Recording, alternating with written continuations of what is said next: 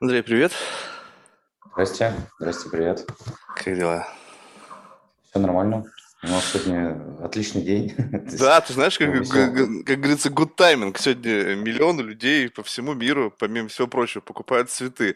Знаешь, что любопытно? Сегодня, помимо, ну, для своих любимых, а еще любопытно, что в век Инстаграма кто-то покупает сам для себя, чтобы повысить собственные ставки, что вот, мол, меня любят.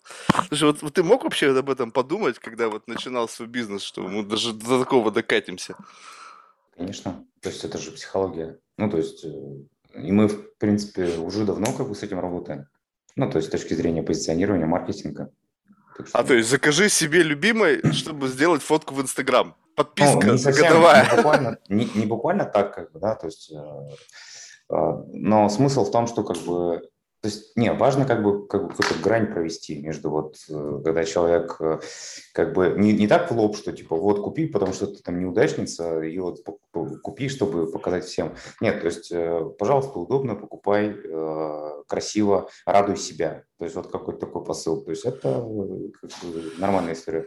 Знаешь, у меня на днях был разговор ну, с одной моей знакомой, и она такая, значит, что-то там, я не знаю, в общем, не помню, как мы на эту тему вышли, но она типа говорит, ты знаешь, типа мой молодой человек как бы делает мне подарки, как бы как вот как галочку, знаешь, такой чек-марк. И вот эти сервисы подписки цветов, знаешь, говорит, я, говорит, как бы думала, что он мне действительно что-то дарит, а там сервис подписки цветов, там, по-моему, раз в неделю или ей, в общем, привозят там разные букеты. И он как бы спалился, он забыл, про то, что он сделал подписку. Она типа, вот, спасибо, видим в очередной раз. Он говорит, типа, что спасибо, за что? Она говорит, ну как, ну ты же мне вот цветы прислал, там еще открытка какая-то, какая-то надпись там любовно. И он спалился. Знаешь, вот как бы, и вот как бы вот тут тоже любопытно, что специфика изменения бизнеса и отношение людям к тому, что является вот это вот как бы, ну, подарок, вот, в принципе. И... Не, но это, это, кстати, не только, я, я понял, о чем речь. То есть это не только относится к цветам, это вообще ко всему приедается. Ты попробуй, например, там, съесть банан, он тебе покажется очень вкусным, а потом, когда ты в течение, а, не знаю, нескольких месяцев будешь каждый день есть, если это возможно, одни бананы, то как бы это то есть это, это просто, опять же, психология, то есть поведение, то есть просто приедается и все. Э, у меня вот, э, как, конечно, не история с подпиской, да, то есть, но я вот там своей жене отправляю цветы, там, и как бы она абсолютно не, уже не радует. Ну. Поэтому так вот. Слушай, ну это действительно любопытно. Но представляешь, вот мы какие вот мы натуры? То есть вот если как бы редко это делать, то вроде как бы тоже ничего хорошего. Часто делать приедается. И в конечном итоге это какой-то постоянно должен быть sweet spot. А на самом деле, те, кто вот, допустим, в этом разбирается, говорят, что это главное, чтобы было, было от души. И вот если ты чувствуешь, что вот это от души, в этом есть энергетика какая-то, неважно, часто это, либо редко, но это от души, тогда это максимально работает. Вот как вот в вашем сервисе можно вот этот вот элемент туда инкорпорировать, что как будто бы от души. Представляешь, как бы в продаже сразу же взлетели бы. Ну, это вот, знаешь, как раз э, та история, очень давно мы думали, что же сделать, как бы вот как сделать так, чтобы максимально максимизировать конверсию там, да, и э, мы заметили, что люди как бы, ну, застревают на тексте, на открытке. То есть, по сути, люди как бы, ну, дарят э, там цветы, если мы говорим про цветы, что мы же не только сейчас цветы продаем, вот, но э, когда они застревали как бы на открытку, мы думали, ну ладно, окей, мы сейчас, короче, придумаем, сделаем там такие заготовки, там нажал кнопку, он раз, генерировал текст, как бы, и все. Вроде как конверсия должна увеличиться. Но, честно говоря, остановило ли что? Вот как раз вот этот момент, что это будет явно, ну, просто не от души, потому что мы видели вот эти вот открытки, которые там а-ля там, открытки э, для поздравления с, там, и вставляй как праздник, да, там, а, человек подставляет, ставит, но это выглядит как говно полное. То есть, э, и это чувствуется с другой стороны. Лучше пускай человек напишет там три слова, там, я тебя люблю, как бы, чем э, далеко-далеко, там, в горах, там, и так далее, и тому подобное. То есть, поэтому вот именно это в словах, то есть человек покупает как бы слова. Но есть большая аудитория, которая покупает не только слова, не только праздники, да, так сказать, поздравления, а просто потому что ну, для интерьера. То есть э, стоят цветы. Вот я на самом деле в большей степени покупаю для интерьера. То есть это офигенно, mm-hmm. то есть это совсем другой уровень жизни. То есть ты живешь, вроде бы мелочь, как бы там стоят, просто тупо цветы без, без букета, просто монобукет, например, какие-нибудь там... Пионы. Ну, пионы довольно дорогой цветок, на самом деле. Ну, так, если постоянно покупать. Это какие-то сезонные цветы там. Ну, вот там гиацинты какие-нибудь, не знаю, вот, или что-то в этом роде. То есть это вроде как необычно, они еще и там как-то пахнут приятно, и просто это, ну, это реально, то есть, ну, ты живешь вот просто, вроде бы не так много там денег, действительно не так много, там, 3 тысячи, там, 2-3 тысячи э, в где-то примерно там ну, два раза в месяц, грубо говоря, покупаешь, и вот, как бы, то есть, и сразу на порядок лучше просто даже сам, самоощущение. Поэтому вот, вот за это, конечно, ну, это серьезно помогает в какой-то некой мотивации, такой в, в тонусе, то есть там, как картина, например. То есть вроде бы картина висит, она не обязательно какая-то супер дорогущая, то есть, но, э, я не знаю... Создает атмосферу. Да, просто с утра пьешь там кофе, допустим, посмотрел, как бы зарядился и пошел делать великие дела, как бы, да, то есть вот такая тема. Слушай, ну знаешь, вот я, я вот что заметил, вот как бы, вот, вот мне что нравится, что, допустим, как бы, знаешь, все говорят, что вот там Россия, там всегда там что-то в жопе, там где-то там. А ты знаешь, вот на некоторые вещи я смотрю, и я нигде такого не видел. Ну прям, нет, понятно, что найти такое можно, но вот так, допустим, чтобы такие двухметровые розы там какие-то, вот так вот просто зайдешь в цветочный магазин где-то на Манхэттене, такое не встретишь, это надо где-то заказать, там заморочиться, еще что-то. А в Европе так это вообще какая-то тухлятина. Приходишь цветы купить, там какой-то какой-то просто говно продается, какой-то там, ну просто, просто бред. Я помню, блин, еще из России, когда назад уезжал, может, ну сколько, ну, лет 15 назад, больше, там были ларьки цветочные, так там что только не было, там какого хочешь, там можно было охапками розы вывозить, там зайдешь, там просто, ну, просто глаза разбегались, я помню. На Западе такого нет. То есть культуры, как бы вот дарения цветов и еще в таких гигантских объемах да, как бы сейчас уже есть, имеется в виду специальные сервисы. Но вот это как бы в России как будто бы было всегда. И вот что здесь отличает, что вот как бы мужчины вот в России больше дарят женщинам цветы, чем на Западе, вот как-то вот, причем, знаешь, не, не, сейчас давай не будем брать, наверное, Америку, а именно вот Европа почему-то меня как бы ну просто поразило. То есть какое-то просто убожество. Ну, у Европы, ну, кстати, да, в первую очередь у Европы, наверное, по крайней мере, то, что мне известно. Вот, хотя мы э, и работаем в Европе э, немножко, и э, там пытались что-то тоже делать, как бы изучали рынок. Вот, в Европе есть такая штука, а, то, что люди дарят растения. То есть, если, например, кактусы, всякие разные фикусы и вот все это в этом роде. И на самом деле это прикольно, потому что, ну, это как бы там живое растение. Поэтому, например, если пройтись по там какой-то не супер-мега столице цветочной, там, ну, не столице, а стране Голландии, да, там пройтись, прогуляться, то увидишь то, что очень много вот этих вот магазинов растений, то есть э, растений, ну вот фикусов и так далее. То есть э, поэтому э, вот, вот как бы вот есть такая штука, и люди как бы, ну, ставят везде вот много растений. Это очень круто на самом деле. У нас сейчас это тоже тема пошла вот с пандемией. А, то есть у нас реально ну, и продажи э, живых растений сильно подросли. Ну и в целом мы просто видим, ну, это классно. То есть э, я сам, например, там, так, скажем, так сказать, немножко повлекался этим делом. То есть там у меня много всяких там растений. Это тоже создает такой же как бы антураж, и в принципе это в принципе полезно для, для здоровья.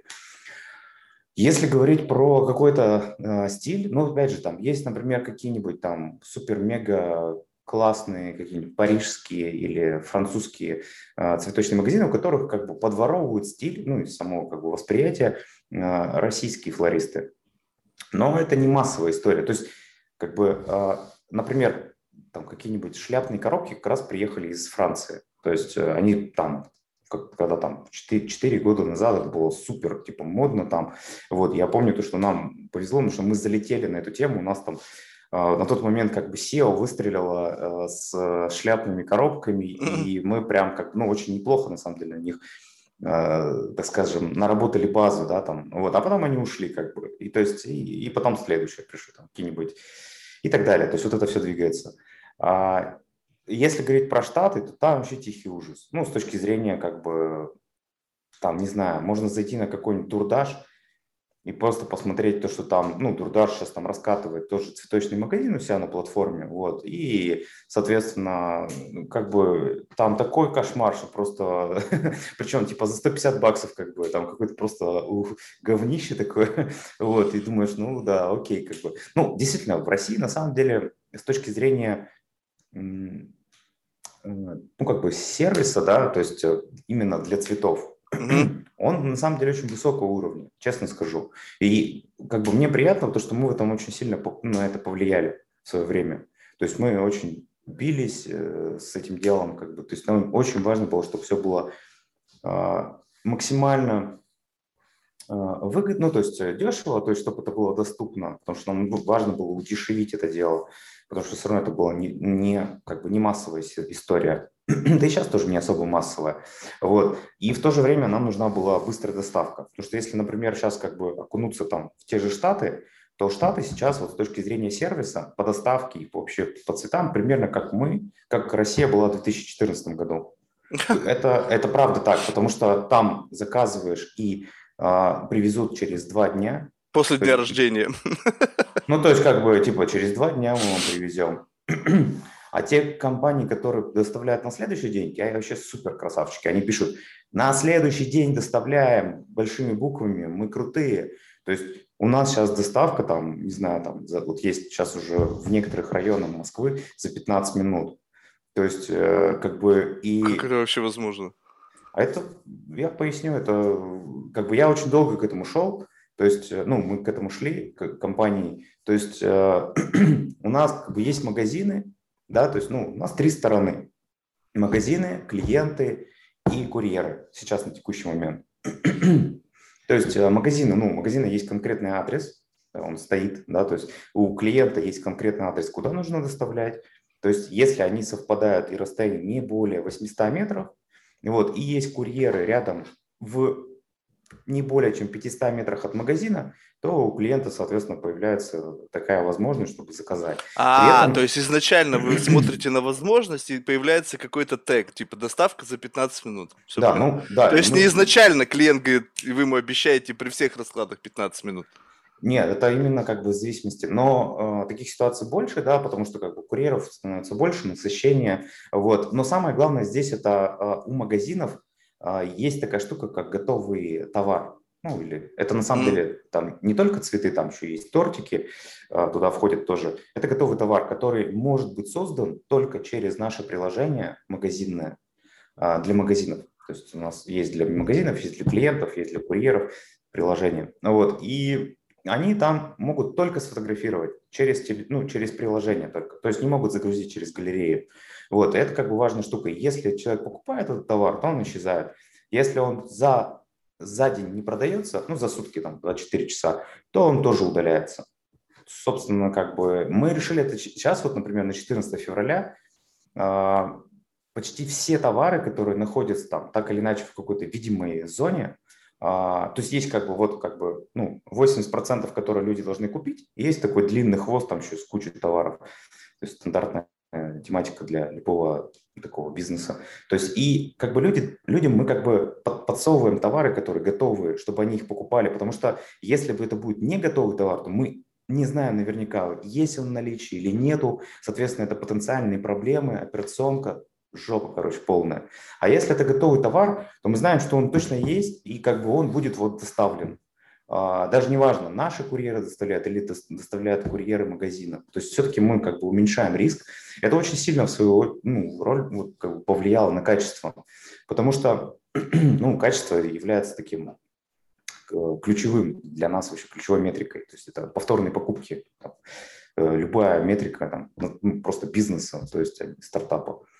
Слушай, а вот э, часто бывает так, что какие-то сопутствующие товары, они более высокомаржинальные, еще позволяют вывозить, там, не знаю, там, ревенью в случае про прос просиживания там где-то там по каким-то показателям. То есть что, есть что-то вот такое? Это что там, открытки? Ну, что-то вот такое, что как бы на первый взгляд это же как бы не основной бизнес, а генерит такую прибыль, что думаешь, блин, вот оно, золотое руно.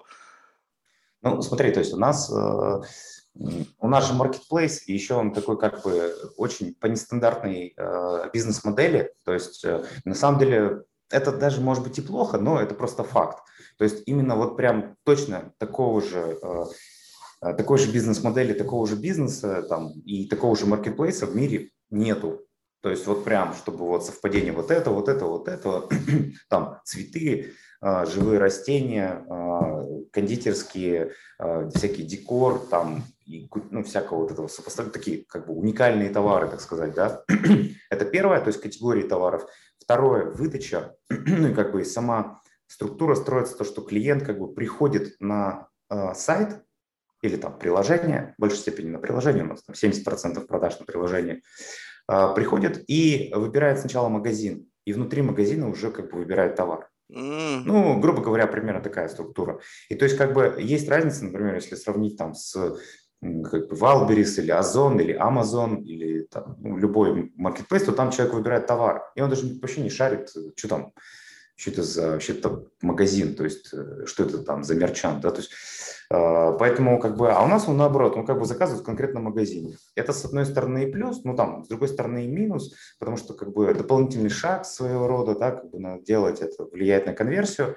Я очень сильно поэтому переживал, думал, что сильная конверсия уменьшится, но на самом деле нет, а повторные покупки увеличились. И при этом самое главное, для чего это делать, это влияет на операционку. То есть клиент заказывает, мы подсовываем магазины, которые ближе, и клиент mm-hmm. как бы заказывает э, поблизости, то есть доставка как бы ближе. Таким образом, как бы мы и экономим на доставке, и, ну и, соответственно, там меньше операционных проблем, что очень важно. Но возвращаясь к ответу на, на твой вопрос. А, у нас как бы раз уж у нас такая бизнес-модель, у нас нету какой-то разной как бы, доходности в одном магазине на доп. товары. То есть у нас есть ну, комиссия, ну, относится угу. к магазину. То есть магазин как бы сам же ее еще устанавливает, эту комиссию. Вот. Если говорить про другие категории товаров, э, то там, да, есть э, вообще там, 5% комиссия, да, там некоторых категорий товаров. Но клиент, он как бы отдельно заказывает. Он не может совместить э, два товара из разных магазинов. Mm. То есть такая тема, да. Слушай, кстати, это любопытно в том плане, что, допустим, если я живу, и я, значит, э, зак... ну, судя, исходя из э, логистики, заказываю постоянно в одном магазине, а мне нравится что-то из другого. То есть, по сути, ваша система каким-то, как бы, рекомендации к владельцу магазина может указать мне, слушай, вот у вас есть, может быть, потенциальный спрос вот на это. Добавьте в ассортимент, и вы себе добавите там какую-то часть выручки. Ну, у нас есть э, такая штука, как э, называется раздел «Прогресс» в приложении магазинов. Вот, э, и там есть много всяких разных рекомендаций, но прям конкретно, чтобы, например, мы как бы, ну, смотрели на другие рынки и рекомендовали, что вот, типа, вот размести вот этот товар, этого нет. То есть, но а И почему на другие рынки? На свои же рынки. Вот, скажем так, просто вот э, ассортимент одного на, магазина. На другие магазины, да. На, ну, как бы на другие магазины. Ага. То есть э, мы единственное показываем там, допустим, конверсию по товарам. То есть, да, то есть, э, ну, то есть, грубо говоря, мы как бы создаем как бы инструмент внутри нас, чтобы магазин мог самостоятельно управлять своим магазином. То есть он может, например, увеличивать бонусы то есть для клиентов. И таким образом, как бы он, то есть стоит магазин, да, то есть и э, листает клиент и видит, например, у какой-то магазин там 9% бонусов. То есть это может привлечь положительно. А мы даем возможность, например, подключать такой маркетинг, маркетинговый инструмент, как бесплатная доставка. То есть сейчас, ну, если зайдешь, увидишь, что, что там доставка везде сколько-то стоит, да, то есть она, ну, как бы не, не, не всегда бесплатная. Вот. А это связано с тем, что как бы мы мы работаем с курьерами как с, э, с агент, ну, как агент. Это, короче, сложная история, там с юридическая, так сказать, особенность, что мы так обязаны работать. Вот. И как бы клиент является как бы покупателем услуги курьера. А в данном случае мы можем дать возможность магазину, чтобы магазин был покупателем услуги доставки. Тогда как бы магазин за, кури... за клиента как бы закрывает стоимость доставки. И то есть и это тоже увеличивает э, конверсию в продаже. Вот. Но вот э, так, чтобы рекомендовать, мы сможем это сделать, когда у нас появится ERP-система. Это что такое? ERP-система – это система управления внутри офлайн магазина. Mm. То есть э, там есть э, закупка, там есть э, продажа, эквайринг, всякие различные штуки для сотрудников, там мотивация и так далее.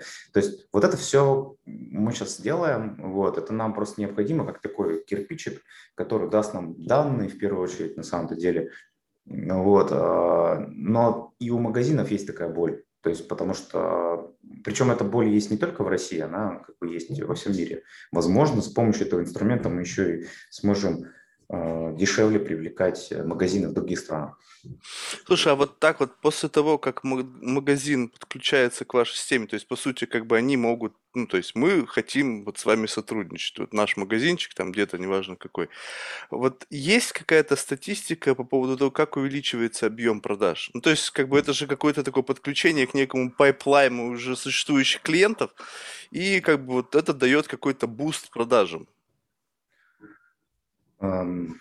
Ну, Тут, тут ситуация следующая, что все зависит от магазина, от категории, от э, местоположения магазина, от э, его э, серьезности намерений, так сказать, да. То есть, э, если магазин с хорошим контентом, э, с, ну просто тупо берет и элементарно следует нашим рекомендациям и тратит хотя бы, там, не знаю, день на то, чтобы вот как бы сделать все, что мы просим, да, там, запомнить товары там, и так далее, то есть ну, просто серьезные отношения, то в большинстве случаев, э, ну и он находится в какой-то локации, там, условно говоря, не в какой-то деревне, где вообще нет клиентов, да, как бы, то есть э, это дает сразу хороший эффект. Если говорить про какие-то ну, конкретные цифры, то есть у нас есть такая еще штука, мы, может, еще про, это сейчас поговорим, у нас есть такая франшиза то есть, э, но она еще пока такая не до франшиза, вот, но тем не менее, как бы, это магазины работают под нашими брендами,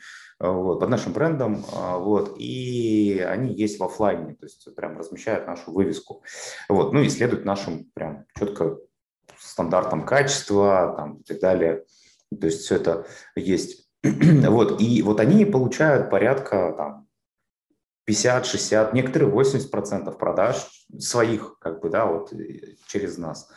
А, про магазины, как бы, ну, ну вот, про другие магазины ничего не могу сказать, потому что я не знаю их цифр реальных, да, вот, но, но, в общем, это хороший, то есть есть магазин, например, там, который э, сам, то есть довольно давно работает, у него большой, большая оборотка, и то есть он говорит, что, например, вот они, он сотрудничает еще с несколькими маркетплейсами, вот, и мы даем там 35%, то есть его всего, всех денег. То есть это, в принципе, тоже хороший результат. Знаешь, я как бы вот о чем задумался. То есть, помимо всего прочего, с точки зрения там, как бы продаж и всего остального, не знаю, как-то, может быть, это опять какое-то очень субъективное суждение. Знаешь, память всегда играет с нами злую шутку, что вот э, раньше мне казалось, что вот цветы лучше пахли. Ну, то есть, не, не, подожди, неправильно сказал. Не лучше, а как-то, ну, как-то более насыщенно, что ли. То есть я просто помню... Да, в вот, детстве? Ну, да, да, да, даже, ну, может, я не знаю, ну, даже, может быть, не в детстве, даже, может быть, лет назад, ну, ну 15. Просто я помню, что, знаешь, э, ну, у меня часто покупались дома цветы, потому что постоянно большая семья, и постоянно у кого-нибудь там, там сестер, там, у мамы, там, день рождения. И, в общем, заходишь в квартиру, и пахло вот цветами. Сейчас mm-hmm. у меня, допустим, дома могут стоять цветы, я захожу, ну, и как бы, ну, там, первый день что-то как бы вроде как бы что-то было, на следующий день, ну, вообще как бы уже ничего абсолютно. То есть такое ощущение, что как будто бы большое, вот как бы превращ... индустриализация вот этого процесса, когда, ну, нужно тебе, чтобы у тебя было хорошее качество, там, все одинаковые, там, и так далее, выращиваются там в теплицах, там какой-то цикл, как будто бы убило вот эту магию. Нет? Или, или Слушай, это я... мое опять мнение такое какое-то? Тут, тут, смотри, тут э, как бы я-то вообще как бы не работаю с цветами, то есть, да, ну, откровенно говоря, то есть я. Не, сижу... понятно, что я имею в виду, что вот просто как-то, да. может быть, по замечаниям, там, может, что-то изменилось. Ну, да, но я, но я про, про, прокомментирую, то есть, свое мнение на этот счет. То есть, ну, первое, то, что я как бы с ними вообще не работаю, то есть у нас нет складов, то есть и даже магазинов-то, то есть есть вот эти франшизные, но они не наши.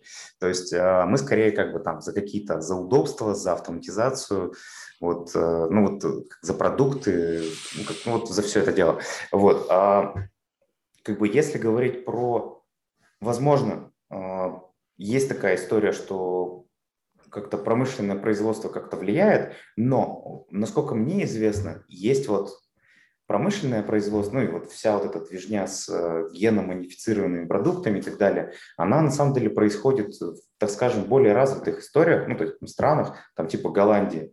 То есть они там долго стоят, там могут перемещаться, но они чуть хуже как бы пахнут.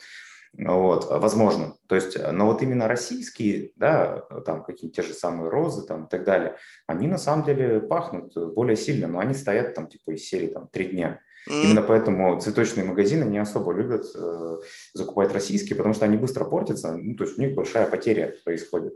Вот, но они более там ароматные. Есть на самом деле вот классные, я сам просто покупал их, э, называются типа французские розы, вот они прям парфюмированные. Они реально пахнут как, как будто бы каким-то парфюмом.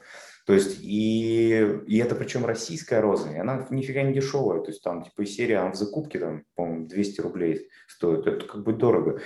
Вот, а если обычная роза 50 рублей стоит, да, там, ну, я не говорю про 14 февраля. Там. Вот. А, но если как бы говорить еще чуть, как бы, ты говоришь о том, что типа 15 лет назад, возможно, то есть я сейчас просто занимаюсь изучением мозга, вот, mm-hmm. и есть такая штука интересная, то что память, да, она откладывает, ну, как бы немножко гипертрофирует то, что есть. Mm-hmm. А если говорить вообще про детское время, ну, де- детство, то в детстве мозг э, вырабатывает э, такие две вещи интересные. А, господи, забыл. Э, вырабатывает э, каннабиоиды, Э, и вырабатывает этот, э, еще там делают в Афганистане-то как э, наркота, как она называется, Герыч? Из, из, из мака, да. Опиум, опиаты какие-то? Да, а, а, да, так вот, в детстве на самом деле вырабатываются опиаты, и поэтому детство, кажется, ну, воспринимается как такое что-то очень волшебное. Вот. То есть в детстве все под кайфом просто с утра до вечера? Да, да, это на самом деле... От всего штырит. Это на самом деле правда, то есть, э, да, как бы вот такая тема. А потом это как бы, вот опиаты как немножко пропадают, а каннабиоиды до сих пор, ну, и у нас тоже голова вырабатывает, ну, мозг. О, у меня дополнительно каннабиоиды вон, постоянно вырабатываются. Понятно.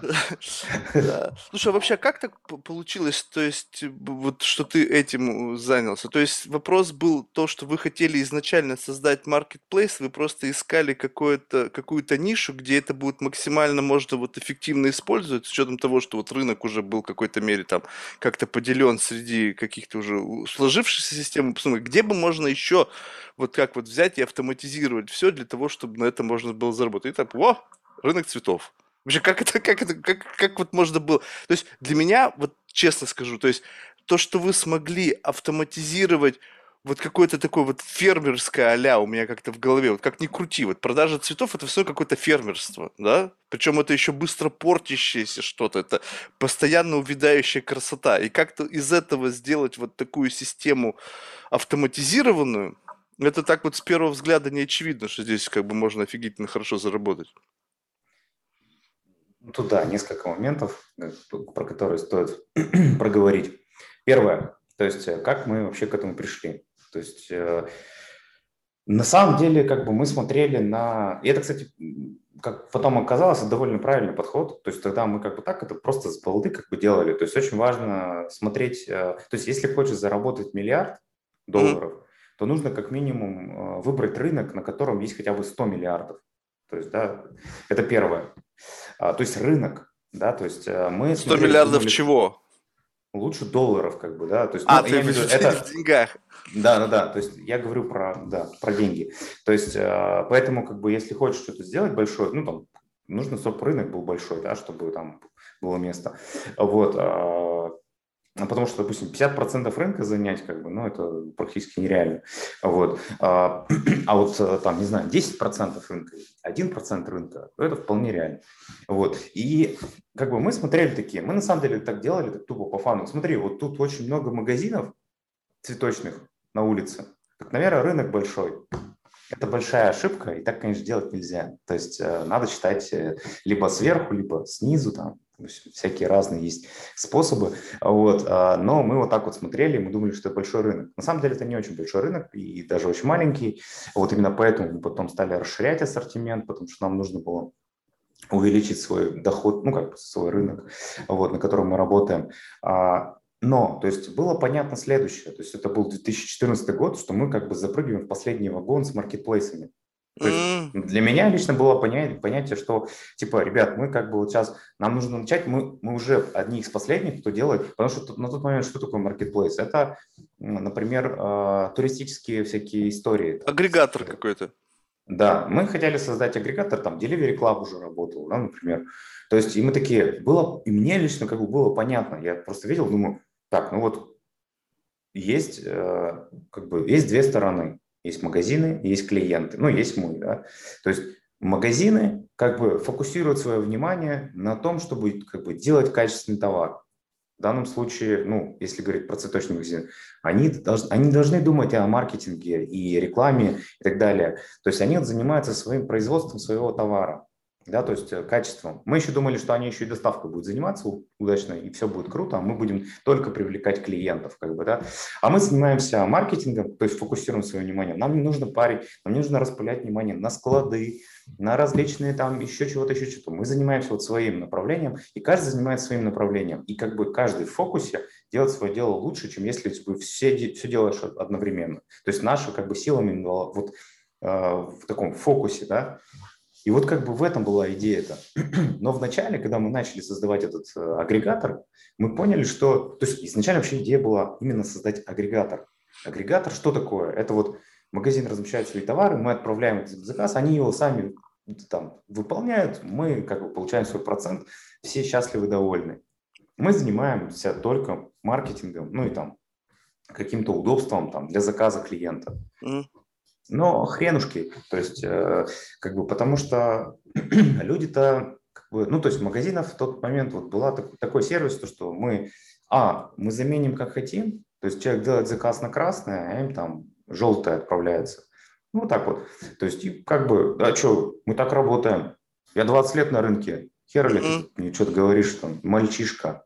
Mm-hmm. То есть, э, второе, как бы, э, это непосредственно время.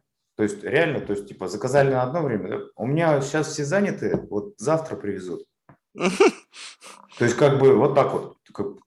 Ребята, сегодня 8 марта, вы какого хрена творите? Что за фигня? У меня все заняты, все замолкни как бы. Вот, такое, вот такое вот отношение. И все, после этого как бы, ну, во-первых, была вот такая ситуация, это было понятно, что надо что-то с этим делать. Это первое. Второе, как бы была ситуация такая, что мы видели это на метриках. То есть мы как бы, ну, двинутые ребята смотрели на цифры, то есть смотрим, конверсия у нас зашибенная, там, у нас там реально конверсия была там 8-10%, то есть в первую покупку с контекста, ну, то есть это очень высокое, запредельно даже сейчас. То есть, а, а, а повторные покупки порядка 20%. Mm. Это очень, очень плохо. То есть, ну, как бы для бизнеса это все там погибель. То есть они, ну, это как ведро такое дырявое, ты льешь, он все проливается, и ничего не остается. Вот. А, трафик мы еще как-то растили там с помощью всяких разных там способов, начиная от стандартных настройки рекламных каналов, заканчивая это всякими различными акциями и так далее. Все это было. Но было понятно, что нужно было работать над продуктом, ну, с точки зрения качества исполнения заказов. Вот как бы и мы начали создавать. И это было правильное решение, потому что потом, после, там, спустя год примерно, такой плотненько работы, но мы и сейчас продолжаем работать, наши повторные покупки увеличились до 60%, там, или 60, ну, короче, кратно увеличилось. И это прям, то есть именно поэтому сейчас, когда, например, клиент приходит, и он, в принципе, дорогой, за счет там разгон, там, всякие Сбербанки, Яндексы, там, озоны, как бы, у которых нереальное количество э, ресурсов, они, как бы, ну, соответственно, увеличивают, да даже просто мелкие игроки. То есть каждый цветочный магазин заходит, э, увеличить, там, начинает лить, и стоимость привлечения одного клиента там, выходит там, порядка 3,5 тысяч рублей. Это в России, если говорить. То есть и по факту, ну, при, при нашей конверсии, э, нашей комиссии там где-то реально где-то 700, там 900 рублей. То есть мы этого клиента купим там на 3-4, на четвертый раз. Mm. То есть, чтобы он купит. А повторяемость должна, ну, как бы тоже на самом деле не особо высокая.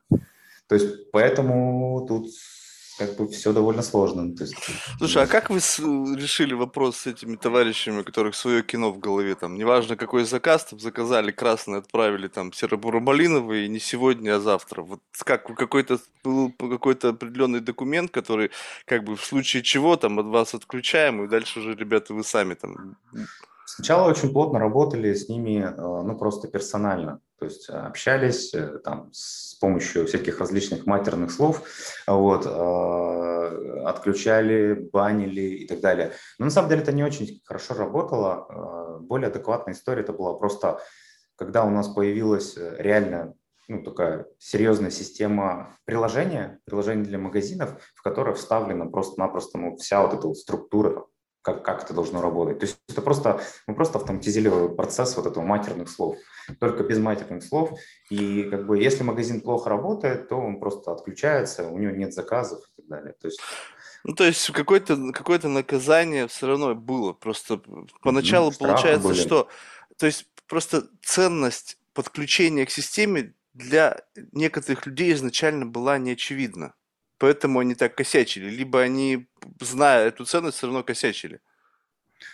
Я думаю, что это просто такой, и так сойдет, mm. такой подход. То есть э, ценность, наверное, понятно, хотя для кого как на самом деле. Но если, допустим, там окунуться, там, взять отзывы на каких-нибудь от, отзывиках, да, там, и где в основном пишут отзывы магазины о нас, о том, что мы там ублюдки, козлы, там, э, штрафы, там, паяем, этот Макеев вообще мудак, там, и так далее. То есть вот как бы, то есть вот такие вот, да, пишут сообщения. А, то есть это вот, э, ну, как бы свидетельствует о том, что, ну, вот что там было, да, тогда, как бы. Но на самом деле, как мне кажется, без этого было необходимо. То есть ну, мы, не, мы бы не смогли поменять. Я сейчас вижу, например, какие-то появляются там копии, копии нас э, как маркетплейсов, их там уже дохренище было, полгода работают, потом закрываются. И те же самые как бы ну, глобальные маркетплейсы, типа там Яндекс.Маркета, Озона, Валберис, Сбербанка и так далее. То есть они им повезло, потому что как бы к ним приходят магазины, которые уже научились хорошо работать. Вот. А как бы быть первым довольно сложно и дорого. То есть, ну, это не каждый захочет как бы вот так вот биться. Слушай, а вот эта конкуренция, вот она, ну, как бы, с одной стороны, это, конечно, тяжело с точки зрения просто экономики, да, ну, как-то конкурировать, даже если появляются там компании, которые там менее эффективны, там, менее качественные. Вот. Но с другой стороны, когда э, большое количество игроков и просто ну, жизнь расставляет все по своим местам, ну, то есть, скажем, появился какой-то marketplace, да, он ну, сколько-то, может быть, отжал, сколько-то новых создал, но не справился. И потом эти, те, которые у него были, им надо куда-то двинуться, потому что они привыкли, это удобно, у тебя есть какая-то система, тот занимается своим маркетингом, ты получаешь какую-то сверхприбыль. И тут как бы что? Вот дальше следующий выбор. Кого выбрать? То есть ты там дальше перечисляешь, идешь там по каким-то там крупным и так далее. То есть, в принципе, конкуренция в этом сегменте это неплохо, и просто нужно вот как бы стиснуть зубы, ждать и делать свою работу хорошо, и в конечном итоге все у тебя под крылом окажутся. Либо вот это как бы не факт. И ты можешь точно так же проиграть, там, не знаю, каким-то вот этим монстрам, которых ты озвучивал. А, а тут Тут, да, две стороны, как всегда, то есть э, стороны медали. Э, с одной стороны, действительно, эти ребята расширяют рынок, да, то есть они рассказывают о том, что в принципе такое есть. Люди до сих пор приходят такие, вау, я сделал заказ, его привезли, как бы, да, то есть э, в отзывах пишут, типа, как бы, я вообще, как вы это делаете? Я нахожусь в одном городе, а человек в другом городе, а вы привозите через 50 минут. Как вы, как вы из одного города в другой привозите? Я шучу, конечно. В общем, э, то есть это вот, э, это влияет на расширение рынка, да, очень сильно. И но при этом действительно важно, то есть есть привлечение новых клиентов, да, можно, конечно, все засылать, э, там, не знаю, рекламой, но именно если говорить про цветы, цветы довольно маржинальная тема, и как бы я пока если кто-то будет использовать, как бы демпинговать, чтобы просто убивать других, ну, как бы, это будет плохо, ну, реально плохо. Демпинговать в плане там, они, например, будут брать комиссию с магазинов, сами будут делать какую-то супер скидку и как бы просто ждать, как выжигать. То есть они, у них, у, чем хорошо, когда у тебя много категорий. Ты можешь зарабатывать, то есть ты можешь здесь как бы привлекать клиента через эту категорию, который приходит новый клиент, а он будет зарабатываться, ну, отбиваться на других категориях. Ты как mm-hmm. бы возвращаешь. Поэтому мы расширили ассортимент. Угу. Потому что мы понимали еще тогда, что это, они придут сюда. Ну, то есть это абсолютно точно. Поэтому мы и развиваем активно другие категории. Вот. Так что есть такая, это риск, очень большой риск. А, но в то же время а, тут история какая? Если мы будем делать свою работу хорошо, а это именно про качество, то есть э, что человек будет реально удобно и просто заказывать э, да, там кнопку нажал, и тебе все, тебе не надо там проходить миллиард препятствий. Это первое, удобство. Второе, как бы самое важное, наверное, а, это качество исполнения. То есть, а для того, чтобы контролировать качество, нужно, чтобы все работало как часы. Да, вот сейчас интересный период, то есть у нас такой 14 февраля сегодня, то есть мы а, обкатываем все то, что у нас было там за год сделано, да, дополнительно, и потом у нас будет две недели пофиксить недоработки до, до 8 марта. Это интересно. Нам повезло, что у нас есть такая возможность. Вот. А, в общем, это очень такой интересный да, опыт, э, ну, как бы посоперничать, но при этом мы должны делать, мы, то есть нас это подтолкнет быстрее бежать, то есть, да, потому что а, до этого мы как бы ну, я не знаю, для, для меня лично э, вот это дело, оно как бы такое, скорее, как такая игра такая. Mm. Типа, типа там, флорист Ру, я тебя сделаю, такой, как бы, бац, и мы их сделали, как бы, да, и а потом такие раз такие, блин, мы их сделали, вроде как, э, мы типа лидеры рынка, а как бы денег-то у нас, ну, как бы, ну, окей, там, сколько, миллиард, там, было один миллиард, потом вот сейчас два с половиной, но это не, но это не миллиард долларов, как бы, да, то есть и рынок-то не такой большой на самом деле. А сейчас появляются еще новые там чуваки, которые такие прям монстры, такие супер там, Wildberries в день два с половиной миллиарда делают. На цветах. Нет, вообще. Ну, а. то есть просто как бы потом вот когда там, не знаю, пять лет назад думаешь, миллиард, миллиард, это же так круто, как бы, это так много. А потом, когда ты ходишь и понимаешь, что так Валберис, он там за день делает 2 миллиарда или 2,5, ну, я не знаю, сколько там, 2, 2 наверное, 2,5. И думаешь, охренеть, блин, то есть, ну ты-то лошара еще. Ну, то есть, не, ну так там номенклатура товаров-то там, наверное, вообще все есть. Поэтому... Там все есть, но все-таки, а что нам мешало? Не мешало вот быть такими же. Понимаешь? А, то есть ты сейчас просто об упущенных возможностях, типа, какого mm-hmm. хрена я выбрал эту нишу? Ну, что можно было раньше расширить ассортимент, на самом-то деле. Слушай, ну вот тогда, вот, то есть вот у меня всегда такая любопытная вещь. То есть, по сути, получается, сейчас вы как бы впрыгнули в эту гонку за расширением ассортиментов, тогда вот, но не кажется ли тебе, что тогда пропадет вот эта самая изюминка. Ну, то есть вот что, вот вы как бы marketplace чего? Мы рад, дарим радость, и все, вот вся атрибутика радости там, или, знаю, там чего-то, она вот будет у нас, начиная там, знаю, воздушные шары, там, не знаю, там, конфетки, там, ну, то есть вот все, что можно себе представить как, в каком-то сегменте, не знаю, там, радости, подарков, каких-то там, не знаю, чего-то еще. И тут как бы вот раз, и как будто бы пропала вот эта вот как бы спецификация, потому что она как бы есть, с одной стороны, какой-то такой большой сегмент, а с другой стороны, как бы его нет, потому что у вас там все. И вот тут как бы вы начинаете конкурировать с большими ребятами, поскольку они начинают откусывать кусок. Вы начинаете откусывать их кусок. Ну, то есть цветы тяжелая тема, там, логистика, все вот это. Я думаю, что это сложнее, нежели доставить там коробку с каким-нибудь порожняком, там, закинул там и повез. Все-таки доставка цветов курьером, это, наверное, какая-то особая история. Ты приехал, там ни одного лепестка не осталось, ветки какие-то привез. Наверное, требования к доставке более серьезные. Поэтому люди думают, блин, тут какой-то геморрой есть, давайте-ка мы будем что-нибудь попроще, что можно запаковать, и там уже дальше как, как доедет, так доедет. И поэтому вроде как вы для них такой, как бы, с одной стороны, понятно, есть какая-то доля рынка, на цветы уходит, но с другой стороны, туда впрыгивать, ну, блин, тяжеловато. А как только вы забрали у них часть чего-то, что они недополучили, он говорит, так, давайте вот с этими чуваками бороться, потому что они у нас начинают отгрызать по чуть-чуть. И тут началось. А больших победить сложнее. И тут есть риск того, что вас начнут душить, нет? Возможно, кто знает. Но э, сейчас на текущий момент это все-таки мы не целимся прямо в масс-маркет. То есть мы как бы создаем, мы добавили категории, да, которые, но это, это товары, они как бы нестандартные. То есть, э, ну, имейте в виду, это не серия там футболка за 300 рублей, да, то есть э, это скорее как бы, если это, допустим, футболка, да, то там, не знаю, написано какой-нибудь э, там, я тебя убью, как бы там, не знаю, как бы, и это футболка стоит там пол, полторы тысячи.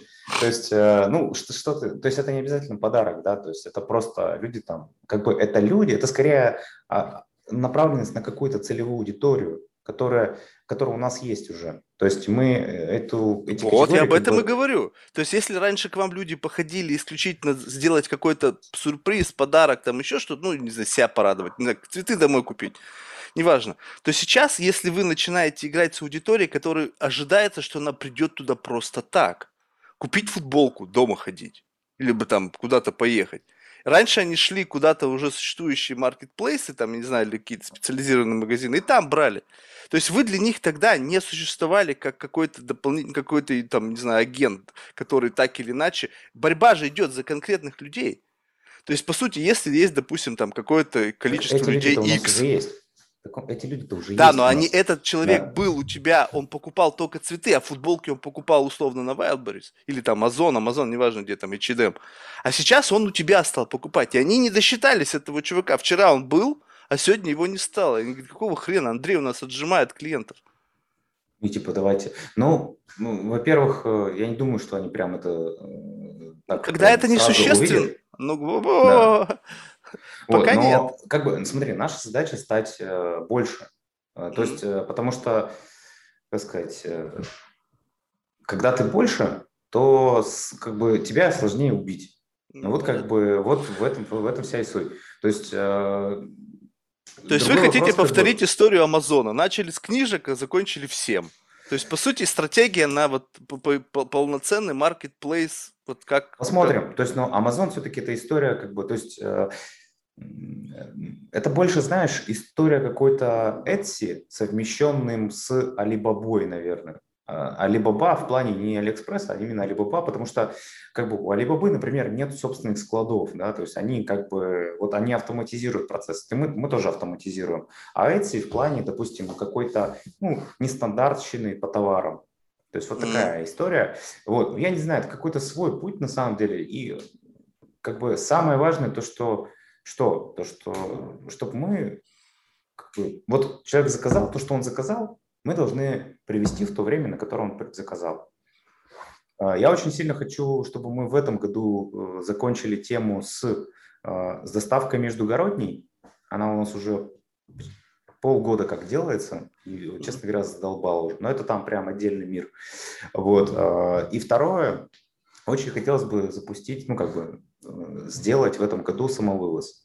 То есть, чтобы клиенты могли самостоятельно забирать. То есть, вот когда у нас такая штука, сейчас это у нас тут только такая быстрая доставка. А что такое спрос на самовывоз?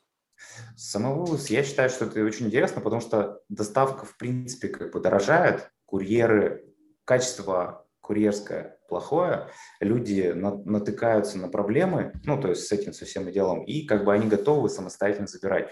Посмотри, какое количество людей забирает самостоятельно из пунктов выдачи. Это тоже отчасти потому, что типа курьеры там задолбали, как бы постоянно что-то там говорят, там привезти. Знаю, мне кажется, люди... весь кайф, то, что тебе под дверь подсунули. Я вот не знаю, я вообще мне никогда ничего кажется... сам не забирал, никогда ничего. Нафига мне это надо? Вот. В этом фишка. Я, я тоже так считаю, но люди натыкались уже неоднократно, и у них просто складывается такое впечатление. Нужно дать им альтернативу на этот счет. Mm. То есть ты думаешь, что это тоже позволит просто каким-то образом увеличить количество людей? Сейчас они, да, что, да. получается, те, кто фанаты самовывоза, они просто не пользуются услугами вашего сервиса, поскольку нету такой опции.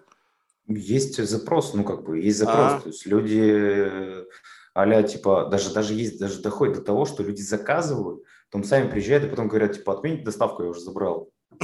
Вот такая херня. Ну, то есть это просто кошмар. Слушай, ну вот тут э, тоже такой существенный момент. Вот, э, как, вот если говорить о вот этой вот какой-то невероятной конкуренции, ну то есть как бы тут я думаю, что логика совершенно простая. Смотрят на тебя, ну то есть сидят чуваки, думают, чем заняться, думают, блин, ну где, где деньги, да, и смотрят на тех людей, которые делают деньги, неважно где они их делают, и смотрят, в состоянии ли я это повторить ну, с той или иной долей успеха.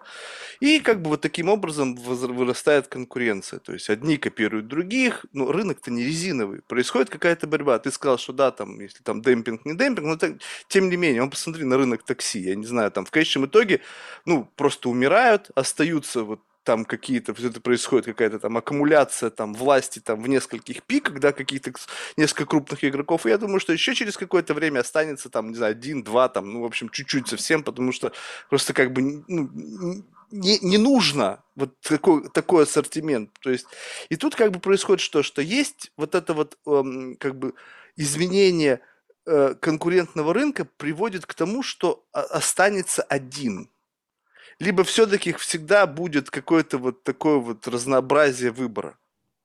И вы не ну, думаете о том, чтобы стать вот каким-нибудь таким жестким поглотителем и начать там просто, не знаю, сотрудничать с какими-то банкирами, просто сгребать все под себя и стать таким монстром на этом рынке? Антимонопольное право в России, по-моему, не особо развито. Ну, как бы, на самом деле развито. То есть, а, то да? есть э, развито, развито. Все, все, все тут все с этим нормально. Вот. Ну, смотри, во-первых, ну да, мы говорим про Россию сейчас, да, только про Россию. Да, ага. То есть э, мне бы очень сильно хотелось бы, чтобы мы работали не только, ну, активно и нормально, как бы, да, не только в России, э, но и в других странах. Например, те же самые Нидерланды или Великобритания отличные, отличные страны для Что, этого. Что, они еще не сделали этого? А, ну, вот именно такого формата как бы нет. И там все, все так же довольно все плоховастенько, так сказать, да, с точки зрения сервиса.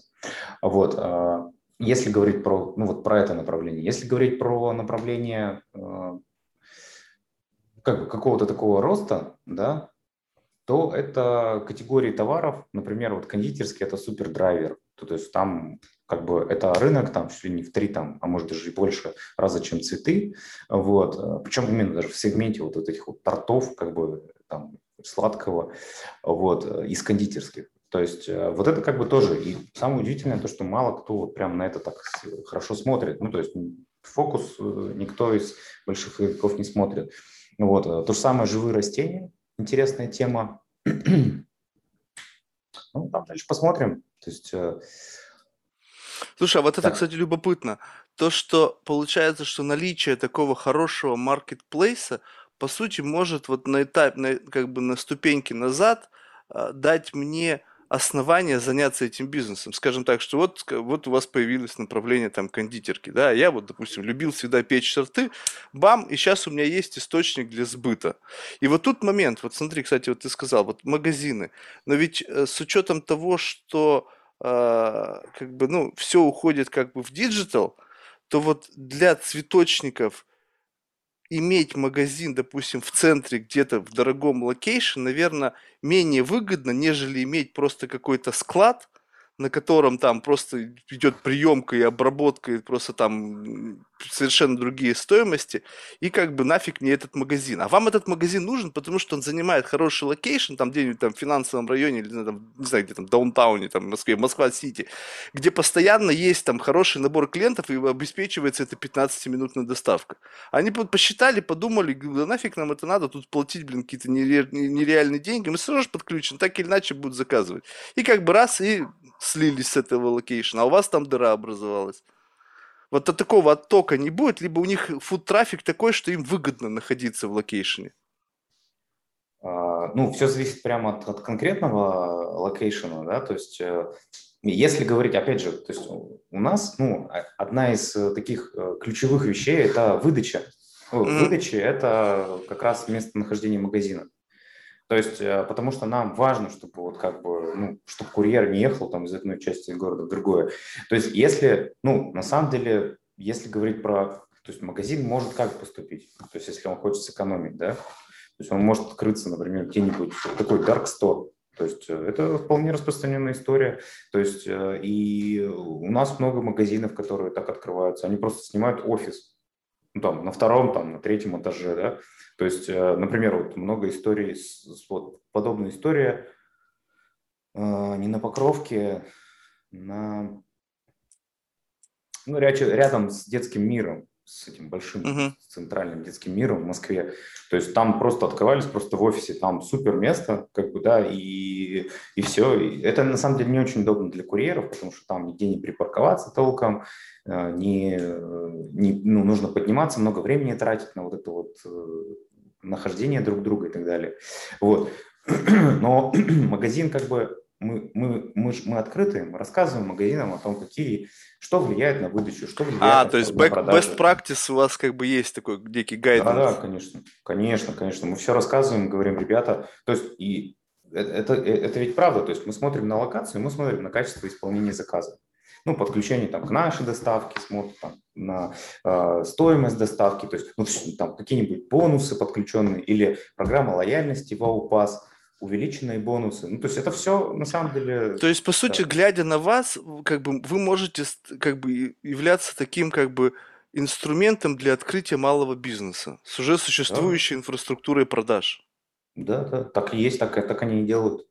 То есть, в принципе, есть, за счет этого можно только расти. То, что люди просто сидят и думают, чем бы заняться, вот как бы смотрят на какие-то маркетплейсы, смотрят, какие там инструменты есть для того, чтобы впрыгнуть в бизнес, если все четко описано и все как бы понятно становится математика этого всего, экономика, да, они, получается, раз и впрыгнули. Типа, о, либо здесь все-таки ожидание, что э, как бы нельзя в эту тему впрыгнуть, потому что я сложно себе представляю, как бы раз и заняться цветами. Мне кажется, что-то понимать надо. Ну, то есть как так? Вот раз и захотел заняться продажей цветов. Вот, смотри, я могу, я могу рассказать на примере э, как бы нашей франшизы, ну, потому что там как-то а, более как-то формализовано это дело. То есть я вообще, честно говоря, мы занялись франшизой так по, чисто по фану. Типа такие, а давай попробуем. Ну, просто интересно было, а как вообще офлайн работает? Ну, типа вот просто интересно, ради интереса. И мы закинули там рассылку, и через, там, через месяц у нас уже там 15 магазинов уже как бы строились. То есть вот, сейчас у нас 50 пять магазинов, которые работают прямо с нашими брендами, у нас там уже все более серьезно. Вот делается ERP-система, которая будет контролировать этот процесс. Э, соответственно, еще там книга франчайзи там уже на 80% как бы работает и так далее и тому подобное. Но, а, то есть вот для того, чтобы... То есть мы сначала набирали предпринимателей, ну, просто тупо как бы по местоположению. То есть там есть какой-то магазин, мы его делаем ребрендинг, и как бы... А потом поняли, что это как бы не очень хорошая история, потому что все вот эти, ну, очень многие предприниматели, они довольно-таки тугие как бы. И нам... Мы пришли к тому, что нам лучше работать там с ограниченным количеством, там типа 20 человек, ну, изначально, но чтобы эти, магазин, эти люди, предприниматели, открывали еще магазины. То есть, э, и, но для того, чтобы они открывали еще магазины, нам нужна сейчас вот такая проблема стоит школа управляющих. То есть mm. это люди, которые как бы обучаются, проходят, и мы как бы открываем магазин, ставим это управляющего, он начинает с ними работать. А самое забавное, ну или прекрасное, э, то, что магазины сейчас вот эти вот, э, наша вот эта франшиза F-Mart, она у нас у многих предпринимателей отбивается там за несколько месяцев. То есть это прям вообще охренительно. То есть и вот там как бы можно совершенно спокойно прогнозировать, что, например, ты берешь, открываешь, прогнозируешь. При этом мы, мы примерно представляем, что вот у нас же есть данные по количеству пользователей, кто как заказывает. То есть он вот открывается в определенной точке, и примерно плюс-минус вот столько-то он будет получать. То есть вот магазин, классный пример, на Цветном бульваре открылся, то есть, ну, здесь недалеко от, ну, здесь на проспекте Мира сидим, офис у нас. Вот, и они отбились за, по-моему, за месяц. Вместе со всеми, то есть это с ремонтом, со всеми делами, то есть они начали в первый же месяц получать там что-то полтора ляма, как бы. это чисто в онлайне, с онлайна. Mm-hmm. Слушай, ну вот с точки зрения экспансии, вот э, возможно ли вот ты видишь, ну то есть да, ты сказал же, что вот там смотрите на рынки Европы, там, э, не знаю, там Британия, там и так далее. То есть, в принципе, из этого можно сделать вот прям вот такую супер большую историю. И если можно, то что вот тогда нужно? То есть довести вот все полностью там вот эти вот, эту систему, которую сказал, как она называется, EPM или как там, то есть... ERP. А, ERP, да? То есть вот все, все полностью создать, от, как бы оцифровать всю весь офлайн, чтобы он был максимально понятен, и тогда это можно масштабировать на весь мир. Причем еще унифицировать все, понимая все специфики тех или иных стран, как устроена вся вот эта вот внутренняя история, бухгалтерия, чтобы это все работало. И тогда это может ну, выстрелить на весь да, мир. Это, это сложно, на самом деле, э, чтобы прям унифицировать все, вот если так откровенно говоря. А, но вообще, если так какой-то утопично так разговаривать, да, то действительно, если у тебя есть э, в руках marketplace, который э, позволяет, и, ну, в котором выстроена система, начиная там от аналитики, командной работы, поддержки, автоматической поддержки клиентов, возможность переваривания большого количества заказов без потери качества, плюс э, понимание, что внутри магазинов происходит в реальности, то есть мы сейчас понимаем, на самом деле, за счет наших приложений или магазинов, но вот прямо в, офлайне, вот именно как бы мы не знаем, например, что а, какая была закупка, по какой цене, и вот это все. Это, ну, вот это нам нужно, как раз мы это узнаем с помощью ERP-системы, а, вплоть даже до того, как э, там, сколько денег там, на чего приходится, как но это там отдельная история, надо будет еще будет там работать очень много, вот, так что не все так просто. То есть вот, планы а... такие все равно в целом-то. Ну, в целом, да, да, то есть такая история. Это, это и отчасти это еще и потому, что рынок на самом деле не такой большой, как оно казалось в самом начале. И за счет при, при, присовокупления других рынков можно вырасти в большую историю. Да, то есть, ну, вообще, э, я думаю, что нам не жить, если мы как бы не выйдем за, за рамки этого российского. Да, скорее всего. То есть так. это не хочушка, а условия выживания. Да, да, то есть на самом деле мы вообще всю, все время своего существования живем как бы там лети или сдохнешь, как бы вот по такому принципу. Поэтому э, тут как бы... И это на самом деле ну вот, вот заход и вот различных других игроков типа маркетплейсов, там типа Озона, Фалберис и так далее, то есть это как раз та история про то, что нам вот нужно как бы немножко ускоряться. Слушай, а вообще насколько вот, ну, тяжело вот, э, ну, в таком режиме жить, что тебя, ну, как бы, либо выиграешь, либо проиграешь, и постоянно как бы балансировать на грани? Вот стоит игра свеч? Вот просто, знаешь, я сейчас объясню, откуда вот это вся у меня в голове вопрос возникает. Я как-то раньше не обращал на это внимания, но, знаешь, э, как бы обращаешь внимание на, как бы, уровень дохода э, людей, которые занимаются бизнесом. Именно то, что оседает у них в кармане и потом материализуется в их жизни. Ну, то есть, вот прям вот процесс того, когда деньги превращаются там в объекты недвижимости, там какие-то блага и так далее. Сейчас не вопрос там аскетического образа жизни, а просто вот как бы как оно нужно. И так иногда смотришь, бывает вроде бы как бизнесы какие-то гигантские, люди там в цейтноте, в каком-то геморрое, там посидели все, там, не знаю, развелись, там, ну, в общем, там ну, какие-то капитализации бешеные. Но смотришь, вроде как на кармане у человека, ну, то есть, ну, ну вроде как постоянно что-то где-то финансирование ищет, постоянно деньги нужны. Ну, то есть, не то чтобы бедствуют, но чтобы вот прям вот так вот жить и как бы получать удовольствие от жизни, во-первых, жизни нет, во-вторых, как бы, ну, и удовольствия что-то я не наблюдаю. На других посмотришь, как бы там чего-то вот прям вот такого гигантского, ну, то есть вот эти вот какие-то, знаешь, там, единороги, там, какие-то инвестиции вроде нету. Ну, блин, смотришь, он себе там дом купил, здесь дом купил, тут себе самолет купил, думаешь, блин, что происходит? Ничего не понимаю. Вроде как по нем ничего не знаешь, но у него уровень жизни намного выше, нежели вот у другого чувака, у которого там, не знаю, там, какая-то империя прямо. И думаешь, блин, так нахрена все это нужно? Вот сидит чувак, что-то там на кнопки нажимает, у него какой-то там инвест-фонд, там, хедж-фонд, там, не знаю, менеджер, там, 5-6 миллиардов, ну, охренительно себя чувствует. Там команда 15-20 человек, и все, ничего не надо, нафиг. И вот тут как бы подумаешь, думаешь, а, а что вообще нужно-то действительно вот так вот? Строить империю, быть, страдать какой-то гигантоманией, там, не знаю, там, тысячи сотрудников, там, какой-то вообще... Ну, просто сам черт ногу сломит, чтобы разобраться в твоей бизнес-модели. Либо, может быть, бывают темы, где можно, как бы, знаешь, у меня вот такой лозунг по жизни, как бы, получить максимум из меньшего, знаешь, как бы вот выжить прям вот как бы из, из какого-то незначительного массы максимальную прибыль. Угу. И вот... Ну, да, да. да, я понял. На самом деле, знаешь, э, это такой философский вопрос, очень mm. такой интересный и важный, э, на который нужно на самом деле ответить каждому человеку, не, не только предпринимателю. Да? Потому что работа ведь как бы это же не только там люди, предприниматели работают. Есть люди, которые просто вот у нас команда, пашут вообще как бы Э, ну, реально круто работают, то есть, да, там, ну, всем не пофиг, да, то есть абсолютно всем. А, а тем, кому пофиг, тот долго у нас не задерживается, потому что просто команда выдавливает этого человека, хотя таких единицы вообще. Вот. А, и как бы вопрос на самом деле такой, он вот как бы лично для меня, если говорить только про меня, да, то мне бы очень сильно, изначально мне хотелось создать какую-то крупное что-то, да, чтобы вписать себя куда-то в историю, а, да. Вот такая штука. Если говорить, например, там про других ребят, которые у нас в команде, то есть они вот задумались о том, что как бы, блин, а, а зачем вообще это? То есть, может быть, не нужно, может быть, нужно как немножко притормозить, может быть, мы просто будем спокойно жить, как бы.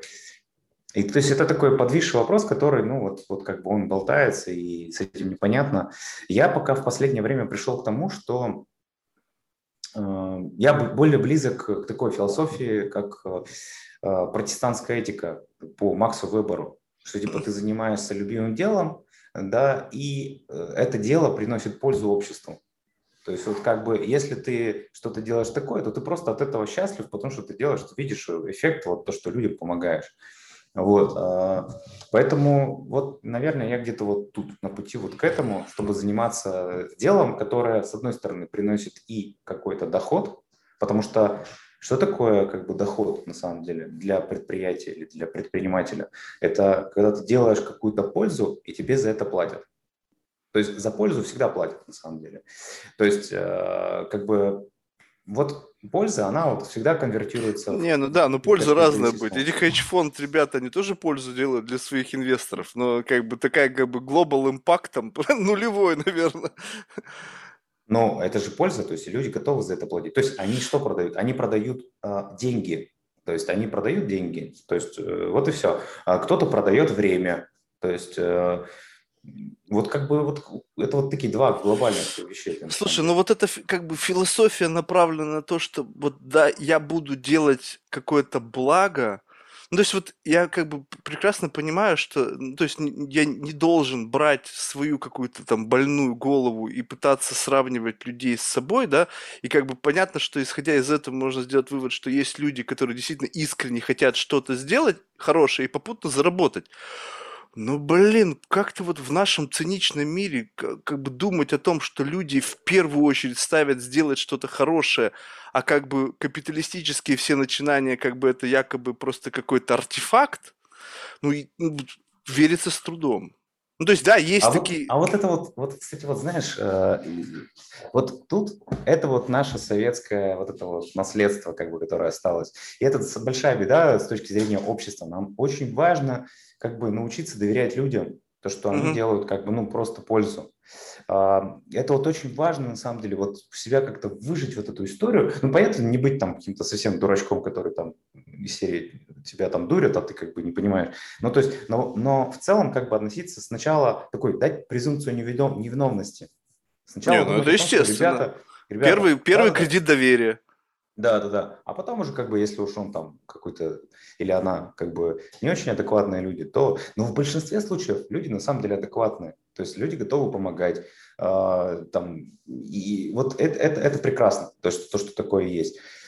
Но, честно, вот это, это не только про предпринимательство, вот этот подход, э, вот это предпринимательство, э, протестантская этика, она вот Опять же, там, если вспомнить там э, Нидерланды, да, там, не знаю, какой-нибудь, это для меня вообще было просто супер уникальная штука, когда там какой-нибудь мужик там, не знаю, подстригает газоны, и он это делает там прям вот ну, по-настоящему. То есть вот он берет и делает свое дело. Или официантка, которая бегает там со второго этажа вот через эту безумную лестницу с подносом, там, с таким вот, и с улыбкой каждый раз говорит там, типа, Ну что, ты думаешь, они все счастливы, что ли?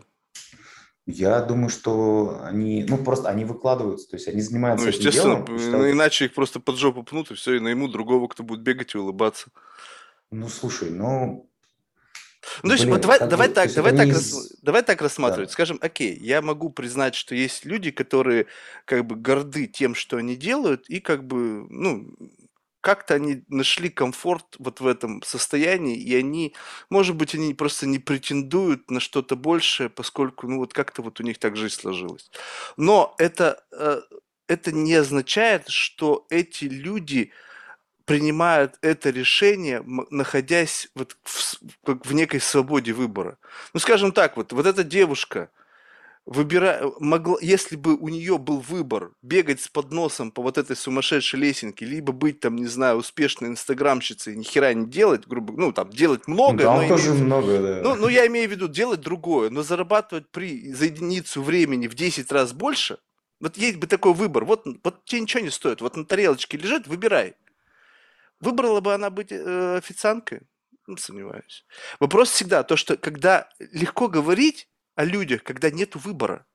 Ну, то есть, если у тебя нет выбора, и ты занимаешься тем, что ты занимаешься, ты работаешь на пределе своих интеллектуальных, не знаю, физических возможностей, и у тебя просто нету возможности изменить свою жизнь, то что об этом говорить-то? И Слушай, поэтому... Выбор есть всегда, выбор есть всегда. Ну, То есть, давай, э, ты у расскажи, любого мне человека. интересно. Вот я вот Ну. хочу, сегодня, благодаря тебе, выбираю завтра стать миллиардером. Ну, условно, завтра, я имею в виду в перспективе какой-то. Вот я сделал это выбор, но у меня ни хрена нету для того, чтобы это осуществить.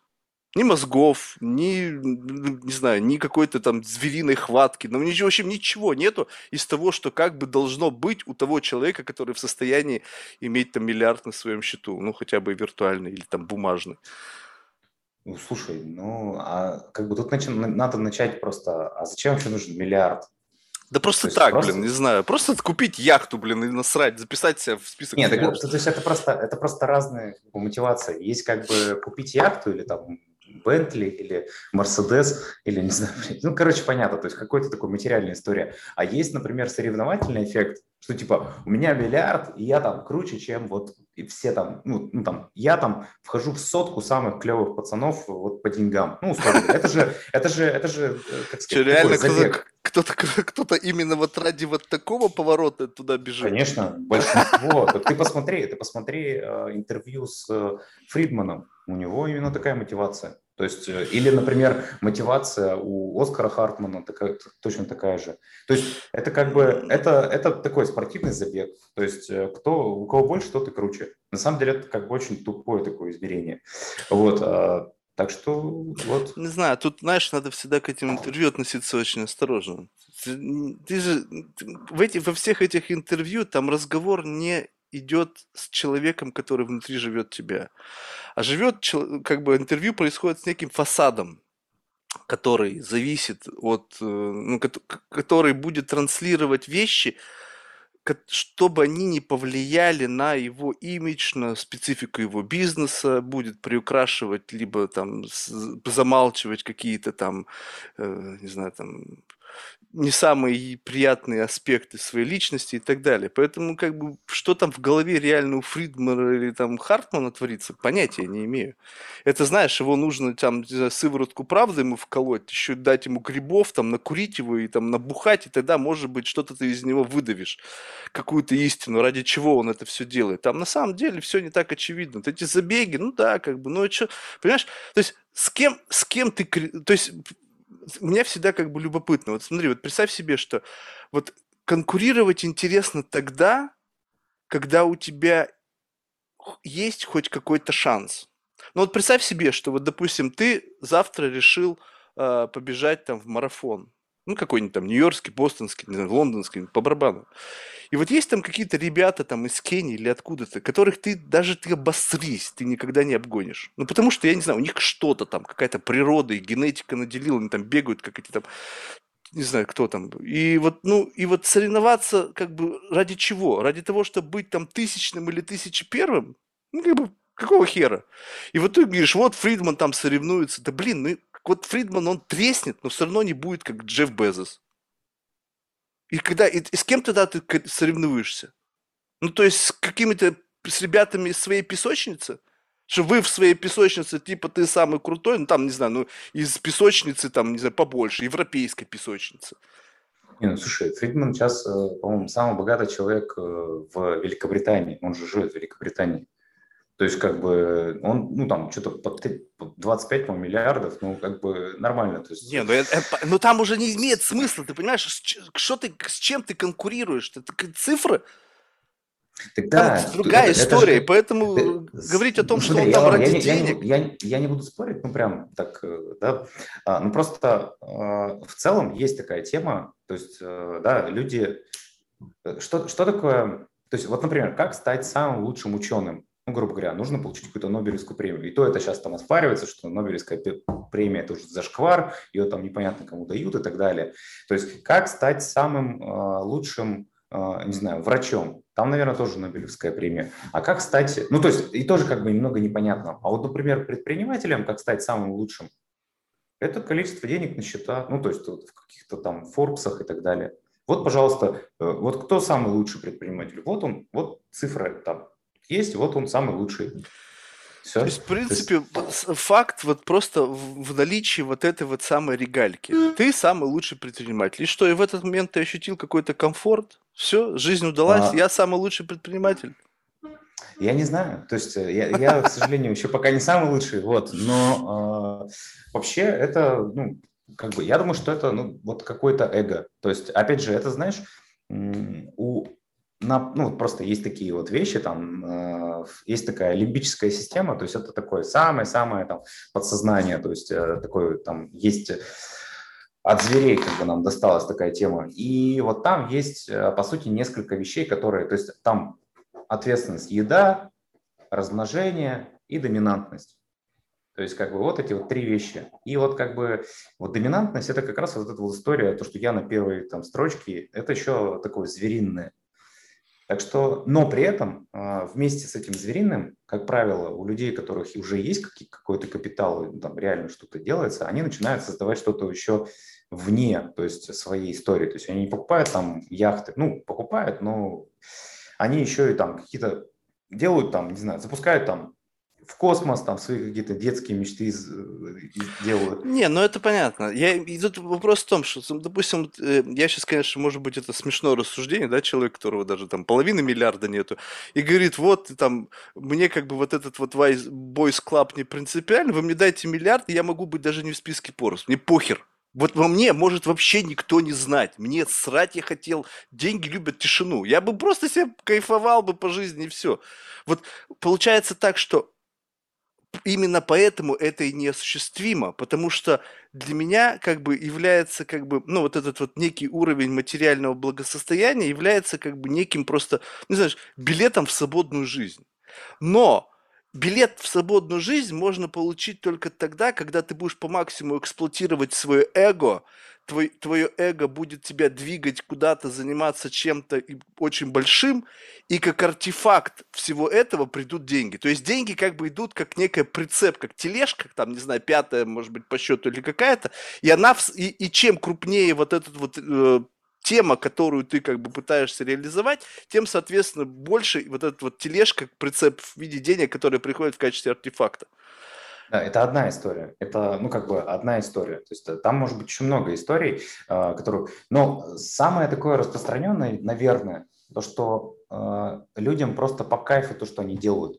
То есть вот человек занимается то дело каждый день, и он получает от этого просто невероятное удовольствие. Да? И то есть ты приходишь, ты, ты как бы не... То есть вот ты говоришь, я хочу заниматься там, ну, там, не знаю, чем, чем там, ну, в общем, там, отдыхать, грубо говоря, да.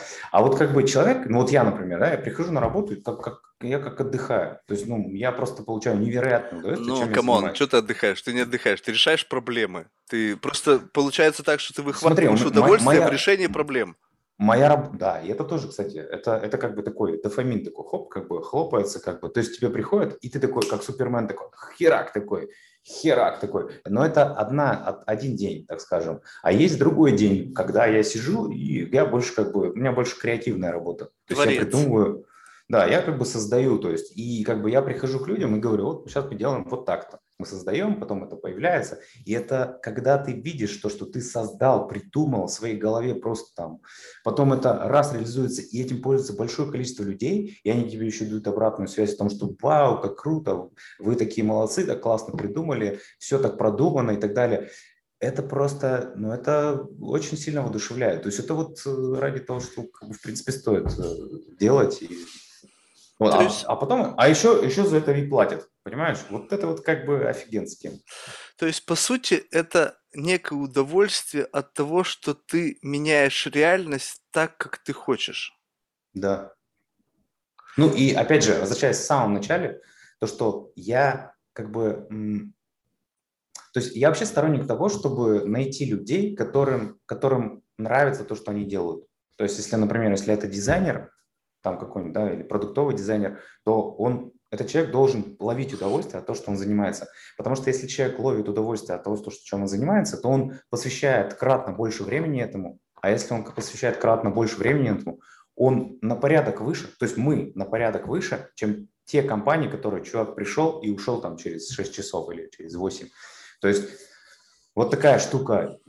Слушай, ну вот чтобы это sustainable было, ну я просто, как, как бы я не хотел поверить там, не знаю, людям, которые, не знаю, перманентно получают удовольствие от того, что они делают, все равно бывают моменты, когда подзаебало. Ну, то есть, ну, не, не, ну я не знаю, но это надо быть каким-то просто, ну не знаю, просто фанатиком своего дела. То есть в любом случае, даже самый дизайнер, который кайфует от чего-то, он иногда устает, ну, достало. Надо ехать отдыхать, то есть э, надо отдыхать. И э, как бы каждый человек должен э, достаточно получать, то есть, э, ну, денег, я имею в виду, да, чтобы, чтобы он мог совершенно спокойно в любой момент просто сесть и погнать куда-то.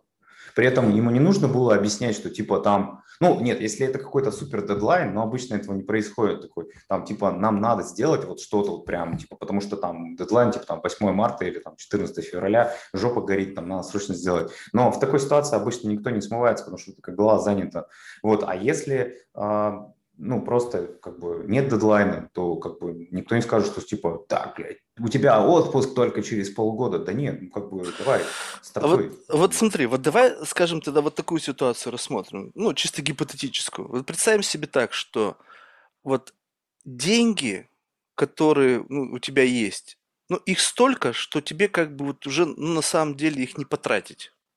И а, получение дополнительной как бы прибыли в результате того или иного движения, которое ты накреативил, оно тебя уже не, как бы не вставляет. Ну, ты не, как бы не понимаешь, что изменилось. Ну, там стало у тебя там на, там, на 10 миллионов больше. Ну, думаешь, ну, какого хера? Ну, то есть, вроде ну, то есть ты не фиксируешь это изменение с точки зрения значимости вот этого изменения.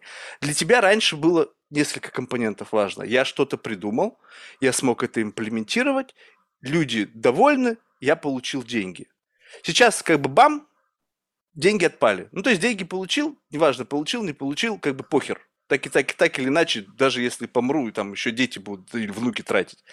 А что-то сделал, ну, как бы люди похвалили раз, люди похвалили два, и тоже как-то присыщение. Ну, то есть ты, каждое твое движение ты делаешь, и как бы оно приносит какой-то результат тоже отвалилось, тоже ты не выхватываешь удовольствие. Большие вы стали. Ну окей, ну такие большие, ну окей, вы там поглотили там еще одну маленькую Европу, там несколько городов, ну еще чуть-чуть больше стали. Тоже вроде как уже непонятно, что происходит. Ну то есть большие-большие, чуть-чуть движетесь, там развиваетесь, был какой-то там стремительный рост, и потом постепенно такая экспансия, знаешь, такая текучая, но стабильно.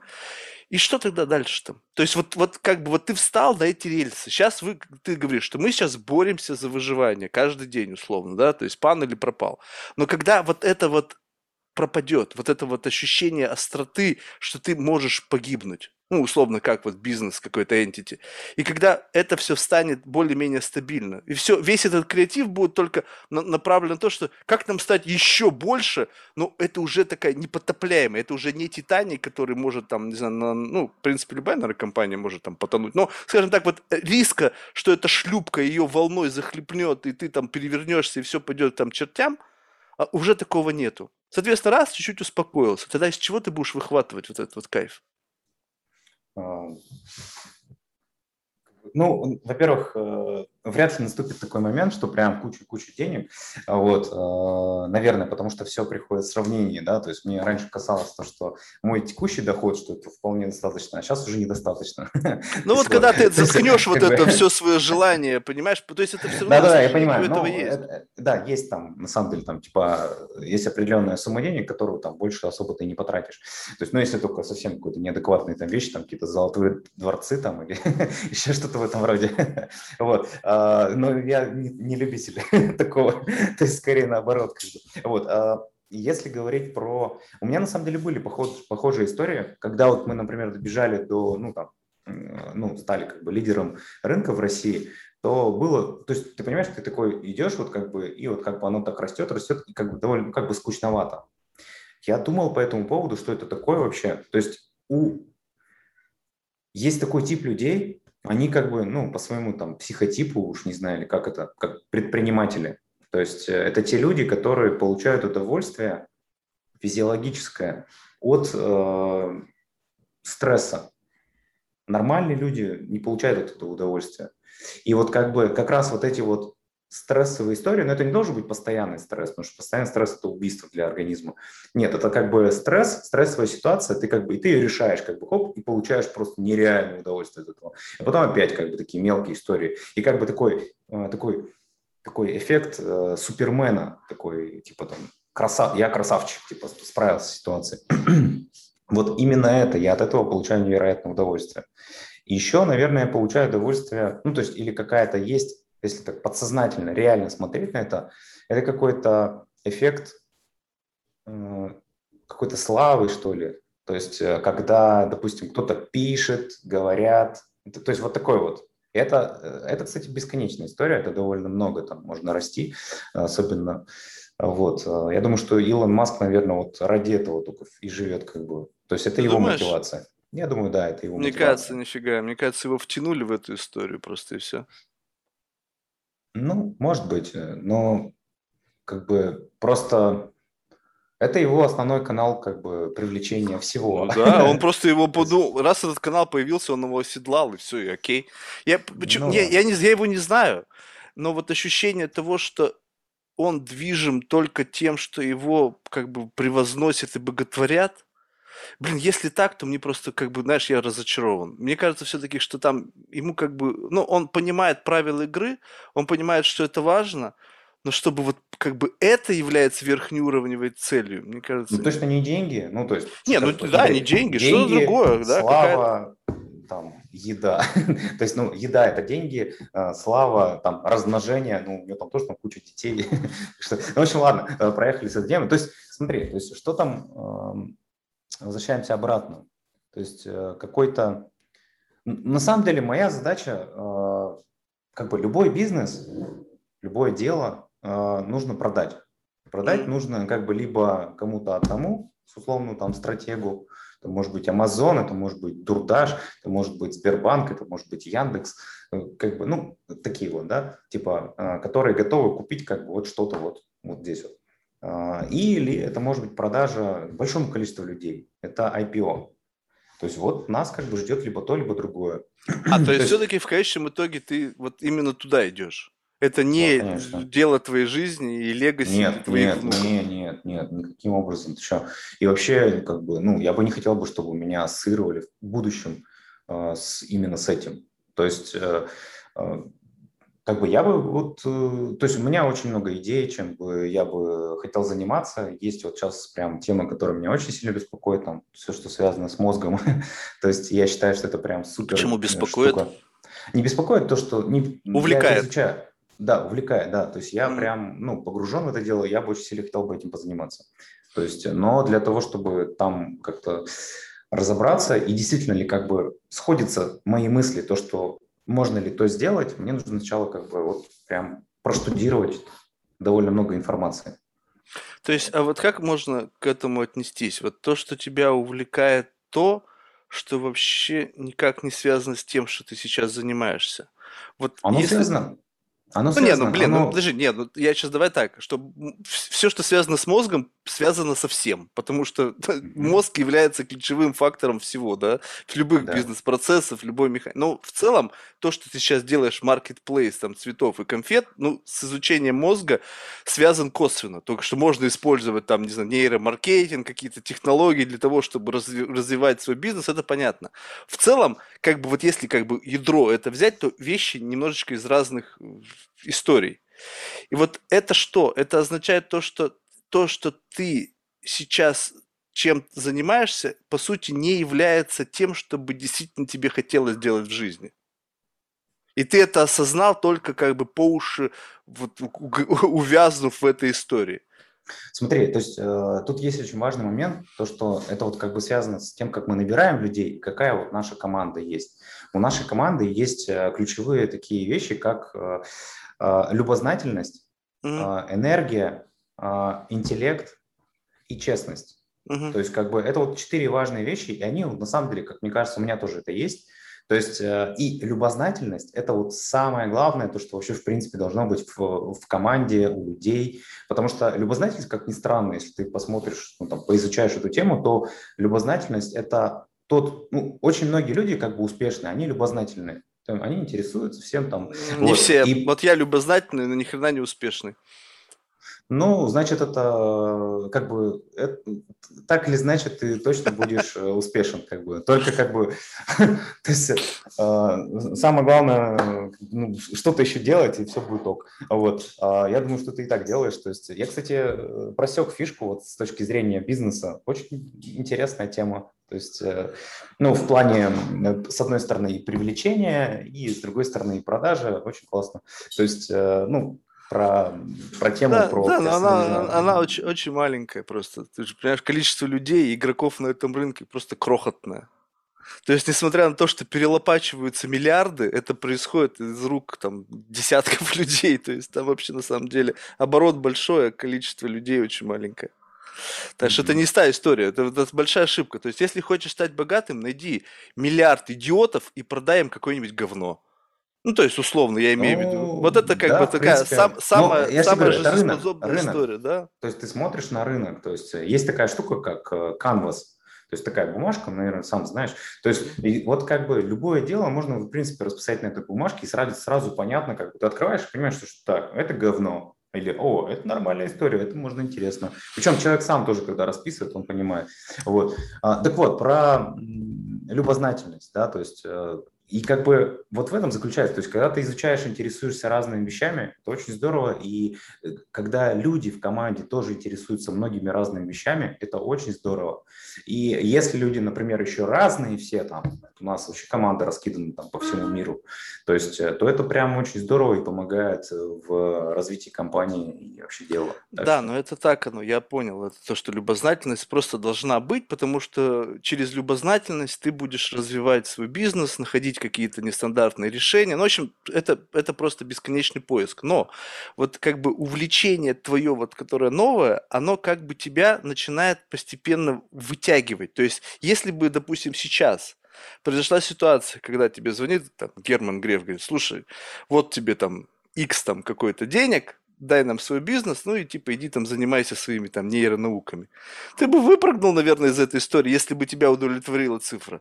А если бы вот то, что ты делаешь, являлось бы частью тебя, какой-то, знаешь, вот прям вот это вот твое, и мне больше ничего не нужно, ты бы сказал, Герман, знаешь что, давай, пока. То есть, понимаешь, вот это все разница. Ну, слушай, ну так э, любой адекватный человек э, понимает, что, э, ну как бы, то есть Вопрос цифры, как бы. Ну вот. как бы, а, а я тебе говорю, что, что мне кажется, есть что-то, что не, не может продаться. Ну, то есть, вот есть какое-то, вот, допустим, вот у меня есть вещи, которые, ну, как бы они, наверное, нематериальные, да? То есть, вот есть у меня какие-то увлечения, от которых я ни, ни при каких раскладах не откажусь.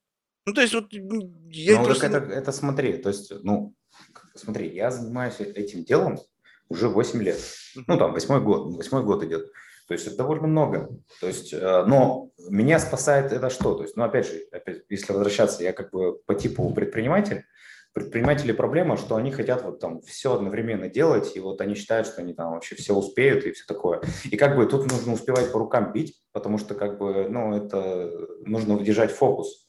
Вот. В моем случае мне повезло, потому что у нас внутри а, есть куча продуктов.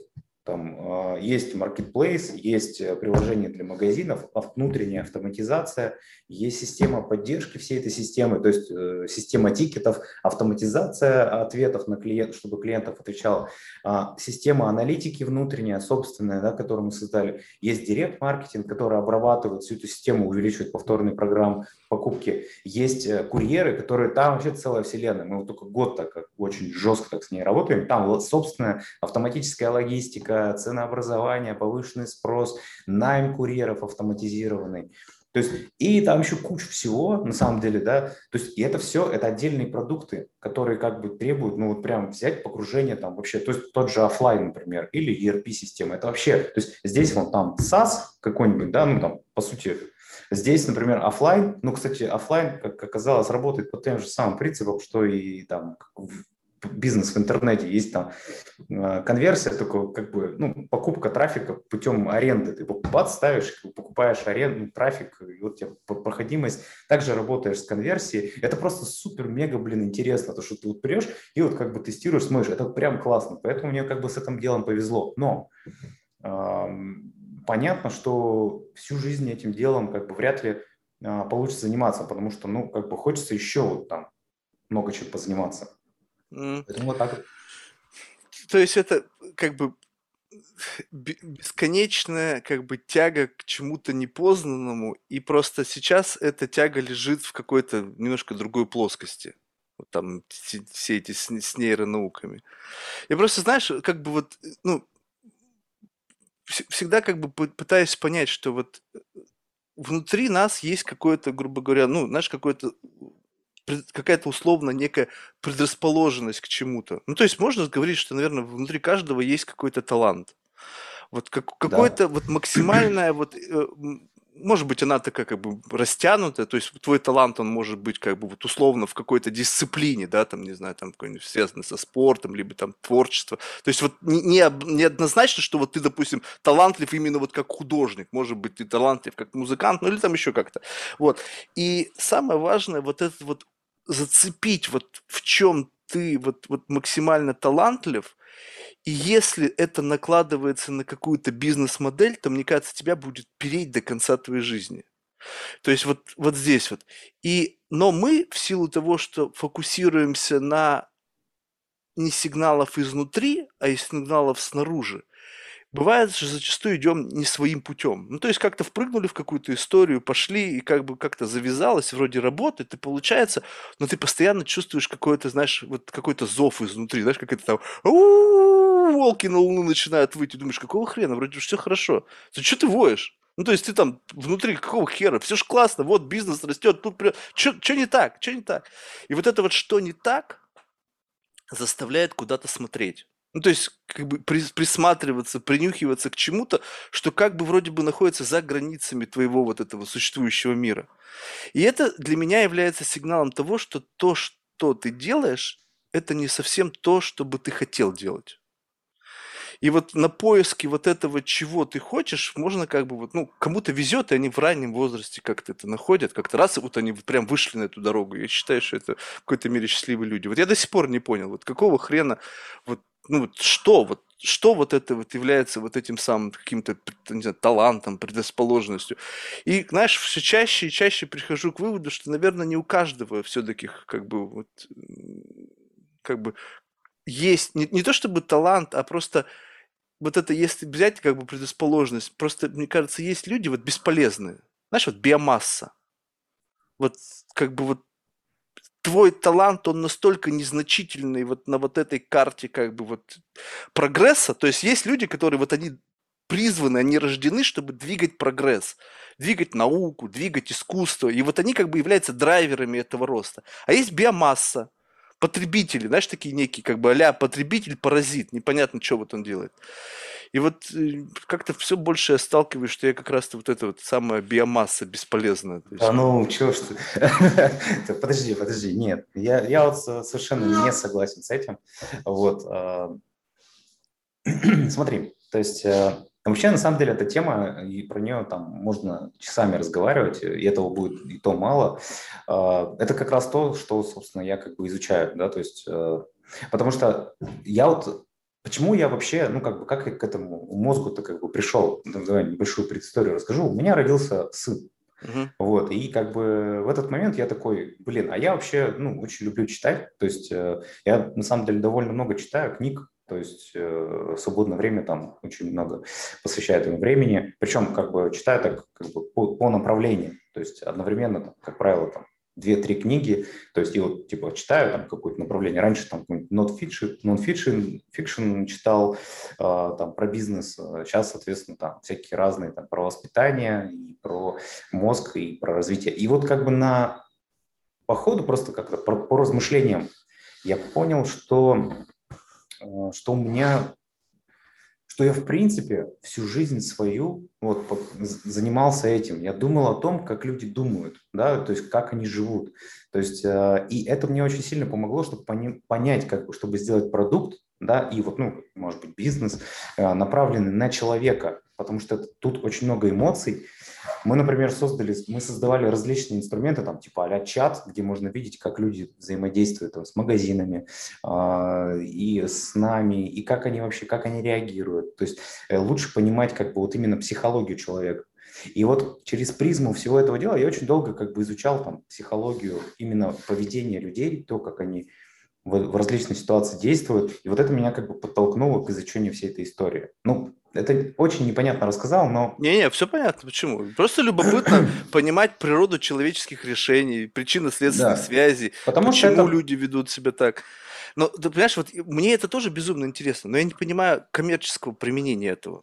Ну, то есть я, я ну. без, люблю вот проходить по границе безумия, заходить куда-то в самые потаенные уголки человеческой природы, где там, не знаю, звери живут, там, не знаю, еще что-то, там какие-то монстры. Это круто, это интересно, но это, это, это увлечение, которое как бы сложно себе представить, как это можно монетизировать.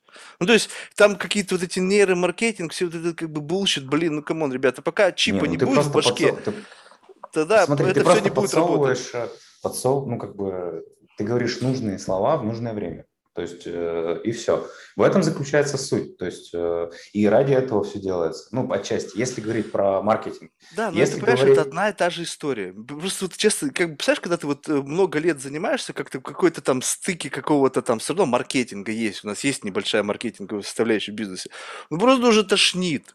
Вот есть, есть вещи просто какие-то, когда ты не, не, вот подбирать слова, кого-то убеждать, э, проверять какие-то ошибки, там, гипотезы. Это все какое-то, знаешь, это вот, ну, я понимаю, что это неотъемлемая часть бизнеса, но вот складывается в голове ощущение, может быть, я это нафантазировал, что есть бизнес-модели, вот как бы они другие. Ну, то есть вот они как-то живут сами по себе, они заточены на бесконечный спрос. И это не то же самое, что там туалетная бумага или там хлеб, там какие-то там продукты питания будут продаваться всегда. Это нечто другое. Понимаешь, что вот в природе человека как будто бы есть что-то, что бесконечно ты голод к этому. Вот прямо голод у тебя, и ты готов это жрать, жрать, жрать бесконечно. И если найти какую-то бизнес-модель, которая будет тебе это давать, и тебе не нужно продавать это, потому что это жажда – ты, как, знаешь, как это открыть ларек там с прохлад... прохладной водой там в пустыне. Тебе не нужно никого убеждать, что нужна хол... Хол... охлажденная вода. Они все будут в очередь выстраиваться, лишь бы только попить и не сдохнуть от жажды. Да, но тебе и... нужно туда ее доставить. А вот это да, да, да, вопрос. Да, да, да, да. Бы, то есть, как бы вот в этом, то есть, например, есть, э, ну, классный пример там вот на рынке кухня на районе, то есть э, работает в Москве, э, Ой, доставка. Это такой геморрой. Слышишь, какой это вот, бизнес-модель? Вот, вот, вот, я тебе про это говорю. То есть они не тратят деньги на маркетинг. Ну, то есть, ну, на прям, потому что он, вот они ездят, как бы, вот они, вот они показывают то, что они реально доставляют, вот они гоняют. Ну, то есть, но это, это сложная история. То есть, пожалуйста, тут как бы реального бизнеса так, чтобы это было как бы не геморройно и там... Это либо должно быть, ты занимаешься любимым делом, от которого тебя прет, да, либо ты, э, у тебя есть какое-то знание, которого ни у кого больше нет, да, и тебе приходит как бы там, как какой-нибудь, не знаю, там, как бизнес-молодость, там люди приходили как и Петр Осипов там, то есть как бы... Не, ну это, это, это, это уже отдельная история. Не, вот такое я не смогу, потому что я просто, ну как бы, ну, это надо какую-то такую непонятную историю с людьми плясать. Не знаю, это надо определенный склад ума иметь, чтобы врать вот так вот откровенно людям. Вот. Как бы... А, кстати, вот я, я не закончил. Я... Да-да-да. То есть смотри, вот как бы была такая предыстория, да, там про то, что а, так вот, при изучении вот этого мозга, на самом деле, а, ну, я лично верю в то, что люди вообще, в принципе, ну, у каждого есть свой какой-то талант. Абсолютно у каждого. Тут вопрос только, как его раскрыть. Да? И вот именно та штука про мозг, чем бы я очень сильно хотел заниматься, это чтобы как бы как можно раньше э, распознавать, то есть э, в чем человек все-таки прокачан чтобы потом его направлять в том направлении, ну, то есть э, чем он должен заниматься, чтобы он это прокачивал. То есть вот это было бы идеально. Тогда бы а, больше людей занималось... Это, конечно, можно... Это, скорее всего, утопия, но можно хотя бы попробовать туда, попробовать поработать с этим. То есть чтобы каждый, ну, там, не каждый, хотя бы какое-то количество людей начал заниматься любимым делом, чтобы они были счастливы. А если они будут заниматься любимым делом, то, соответственно, они будут делать мир лучше. Да, то есть, и вот мы Главное, чтобы за это любимое дело платили. Многие бы готовы так... заняться любимым делом, рынка нету. Вот, допустим, кому-то нравится фотографировать птичек. И как бы у тебя есть выбор. Вести какую-то странную, непонятную, аскетичную жизнь там, ну, то есть, понятно, что сейчас на все можно как бы заработать. Сейчас есть, наверное, какие-то инфлюенсеры, которые ездят по всему миру, фотографируют птичек, и у них, наверное, миллионы подписчиков, там, какие-то вот. рекламные контракты. Но, знаешь, это единицы. То есть, это какой-то, ну, талант, положенный на кальку какого-то, не знаю, гения с точки зрения самопиара и там продажи своих услуг. Ну просто, понимаешь, вот есть вот как бы, ну, есть такие... А люди, это просто, под... Из, извини, я да, да. просто, мне кажется, что они просто работают, понимаешь? Есть люди, которые как бы сидят, я хочу, заним... я хочу фотографировать птичек, а, но при этом сидит сам на диване и смотрит э, там какой-нибудь YouTube про этих птиц. Понимаешь? Ну, то есть, как бы, вместо того, чтобы реально как бы делать, как бы, да, и, и пытаться как бы прокачать, понимаешь, реально как бы вот люди зачастую много говорят и мало делают, как бы. Вот как бы она сначала сделать, а потом уже сказать. А вот эти да. те люди, которые ездят по всему миру, они сначала делают, и потом ну, рассказывают. Ну, ну видишь, тут как бы очень, как бы те люди, которые это изначально делают, что-то, как бы социально или там культурно не в тренде, ну, скажем так, вот как бы есть какие-то сейчас вот такие там, как бы хайповые темы, которые как бы люди хотят этим заниматься, поскольку это сходит максимальное одобрение в кругу там предпринимателей, там еще кого-то. И те люди, которые делают что-то, что вообще не в тренде, то есть они как бы вот изначально фанатики, они вообще не думают ни о чем. И, возможно, успех к ним приходит как бы как опять же какой-то такой артефакт того, что ты делаешь, просто там часы превращаются из количества в качество, на тебя кто-то обращает внимание внимание. Но представь себе вот с точки зрения рационального подхода. Вот ты сидишь, вот какой-то там, допустим, вот на рубеже начала самостоятельной жизни и думаешь, чем заняться? Вот у меня есть желание, я не знаю, там хочу грибы собирать. Ну, какое-то странное желание. Ну, какое-то, ну, любое странное желание. И ты понимаешь, вот а способен ли я на этом буду заработать? Вот мне надо, чтобы у меня было там, не знаю, какой-то там угол, чтобы я мог жить, там какая-то квартира, там, не знаю, там, какой-то минимальный набор благ. Вот это сегодня мне это даст? Наверное, нет. По истечению каких-то лет, приложения усилий, там, не знаю, там, э, может быть, где-то отказа от каких-то сиюминутных радостей, возможно, я это получу. Mm-hmm. То есть, и человек думает, типа, ну, наверное, нет. Потому что вот сейчас мне нужно есть, и то, что я могу получить сейчас, оно никак не связано с тем, что мне нравится. Рынок так, мир так устроен, что реализ... идти своим собственным путем могут те люди, которые либо с самого начала, буквально как только они сделали шаг, они каким-то образом сумели вот моментально это капитализировать, либо же ты зашел туда, когда за тебя кто-то был в ответе, условно, как, знаешь, дети там, не знаю, там в 4 года чем-то увлеклись, и пока они там дожили до 16 лет, родители их там, ну, как-то там обеспечивали, там устраивали их быт, а они росли как профессионалы, в 16 лет они уже обеспечивали родителей. Такая история тоже возможна. Но вот когда рынок не как бы поощряет как бы по, тот путь, который ты выбираешь, если он не, не, не соответствует вот этим трендам, то человек попадает в обычную дилемму, как бы делать то, что хочешь, либо идти путем заработка. Поэтому это много и погибает этого, вот этих каких-то внутренних устремлений, а потом о них забываешь. Уже так увлекся чем-то, что забыл вообще, что ты, что изначально тебя драйверл. Тут есть две штуки, а, на самом деле, которые, о которых точно стоит поговорить. Первое, то, что в большинстве случаев а, убивают индивидуальность и то, чем человек хочет, в чем хочет развиваться, сами родители. А, родители, родители часто используют как прием, что я вот хотела заниматься музыкой, поэтому ты пойдешь туда. А у меня не получилось, ты пойдешь туда. То есть, э, как бы то ни звучало, ну, моя мама, например, меня отправила в университет, просто потому что я не получила высшего образования, а ты обязательно получишь. Ну, то есть вот такое. Да, как бы, хотя спасибо маме за то, что она меня отправила в, на, на истфак, все как вышло, так вышло. В общем,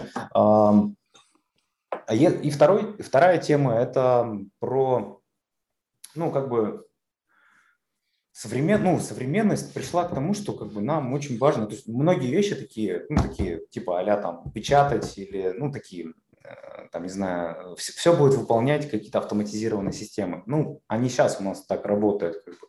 А люди выполняют как бы, больше творческую составляющую. То есть творчество это не только там из серии рисовать или музыку сочинять. Творчество это, там, не знаю, вот я сейчас занимаюсь творчеством, ты задаешь вопросы, я отвечаю, я достаю из головы, я соединяю там информацию, это творчество. Вот. И как бы, что такое творчество? Творчество – это как бы симбиоз двух полушарий мозга. То есть это правого и левого, точнее левого и правого. То есть э, левое, соответственно, оно больше такое рациональное, такое зарациональное. Здесь же находится, например, э, там зона брака, например, которая отвечает за разговоры, то есть вот за... Э, а левое, а правое, оно больше такое как бы творческое и за восприятие, то есть придумывание как картинок, кто как что будет существовать. И вот когда сейчас, например, западный мир в большей степени прокачивает левое полушарие, ну там образование направлено именно на развитие левого полушария, а, а правое убивается. У нас, вот, например, советское образование, оно было довольно такое, как бы пространное, то есть оно э, развивало то и другое, поэтому, например, советские чуваки, ну, там, постсоветские, они довольно-таки креативные, там, э, и даже в Российской империи тоже образование было такое. То есть это как бы, ну, свидетельство образования. Поэтому очень важно во всем мире сегодня, для того, чтобы дальше развивать, как мне кажется, развивать именно вот эти два полушария, чтобы они работали в симбиозе. Если это будет работать, то это будет на самом деле более позитивная история с точки зрения там, нашего общества, и человек будет находить более правильное, ну, правильное место, где будет заниматься своим делом. Но это вот такая индустрия, которая просто, ну, очень важное и очень дико интересное. То есть... Слушай, вот сейчас действительно очень много разговоров идет о том, что вот там прокачивать что-то там, какие-то там скиллы, там soft, hard skill. И вот, ну, как ты знаешь, вот то есть, с одной стороны, совершенно понятно, что через какое-то образование, неважно какое это, там, то есть, либо какая-то фундаментальная наука, либо какие-то действительно просто софт-скиллы, ты как бы получаешь какой-то набор инструментов, для того, чтобы в последующей жизни ты мог эффективно работать, что-то как бы делать, творить там и так далее. Но вот, вот даже сейчас, вот я слышу, ты говоришь, но ты говоришь это как бы словами из книги. То есть вот и как будто бы вот образование, вот как-то люди стали, знаешь, такое ощущение, что просто развивать память. Ну, то есть развивают память на уровне того, что могут цитировать какие-то, либо, ну, там, условно, цитировать какие-то вещи из какой-то литературы. И все, что я слышу, вот из уст, там, не знаю, каких-то инфлюенсеров, людей, там, каких-то вот, которые сейчас, не знаю, там, занимаются там предпринимательством, помимо всего прочего транслируют что-то, это цитирование. Плюс она немножечко как бы там, может быть, дополнена своими какими-то словами, но это цитирование. Я не чувствую в этом как бы глубокого понимания. Потому что понимание и цитирование это не одно и то же. Вот, я не знаю, разговариваешь с кем-то, ну, с каким-то там человеком, который, знаешь, ну вот годы на это потратил. И, и иногда вот есть какое-то ощущение того, что человек, он как бы понятно, что, может быть, он говорит языком науки, поскольку как бы это его стандартный лексикон, но за этим как бы есть глубокое понимание вот как бы вот ядра проблемы. То есть он тебе просто пытается донести это не совсем понятным для тебя языком, но ты чувствуешь, что он понимает. Вот из общества в целом я сейчас слышу, что дальше вот это общество, которое просто транс- ретранслирует какие-то знания. Книги, которые там новые авторами пишутся, там тоже ни хрена нового нету. То есть там какое-то вот это добавление вот этого флера текущей действительности, чтобы это было максимально востребовано, как бы я, какие-то крючки для того, чтобы ты хоть как-то это мог применить, чтобы ценность какая-то возникла. Но это тоже инженерия. Я не чувствую, что там есть понимание. То есть, и вот как бы вот с точки зрения образования, мне кажется, что нужно как бы вернуть, отключиться от как бы ретрансляции существующих знаний, а углубиться в понимание текущих процессов. Вот прям понимание. Понимание того, о чем ты говоришь. И вот это, мне кажется, было бы важно. Потому что... Смотри, я как бы тут, э, ну, не знаю насчет конкретно чего говоришь, потому что если говорить про именно нейронауки, то есть именно все, что связано с мозгом, там на самом деле много есть нейропсихология, есть э, нейроанатомия, есть нейропедагогика, и еще там куча нейро, да, всяких разных. И э, это все на самом деле очень, ну то есть мы живем в то время, что это очень сильно меняется. То есть прям очень сильно там. Э, вот, например, в прошлом году э, существенно была там новость, э, что ну, поменяли свое мнение про глию. То есть это как бы есть нейроны, да, то есть в мозге, а есть глия, то есть она как бы ну, окружает нейроны. То есть и все считали, что это какая-то ерунда, ну, там, до, до прошлого года, что глия, как бы, ну, или нейроглия, она как бы, ну, не несет какой-то важной функции. А на самом деле вот в прошлом году как бы поняли, что это очень важный элемент, который про, увеличивает проводимость э, э, как импульсов между нейронами. Если, например, человек э, спит э, ну, меньше а, четырех фаз сна, там есть быстрый сон, то есть, и есть там, там медленный сон, там по-разному называется. Так вот, если, например, человек меньше четырех фаз э, вот этого медленного сна просыпает, то именно в это время очищается глия.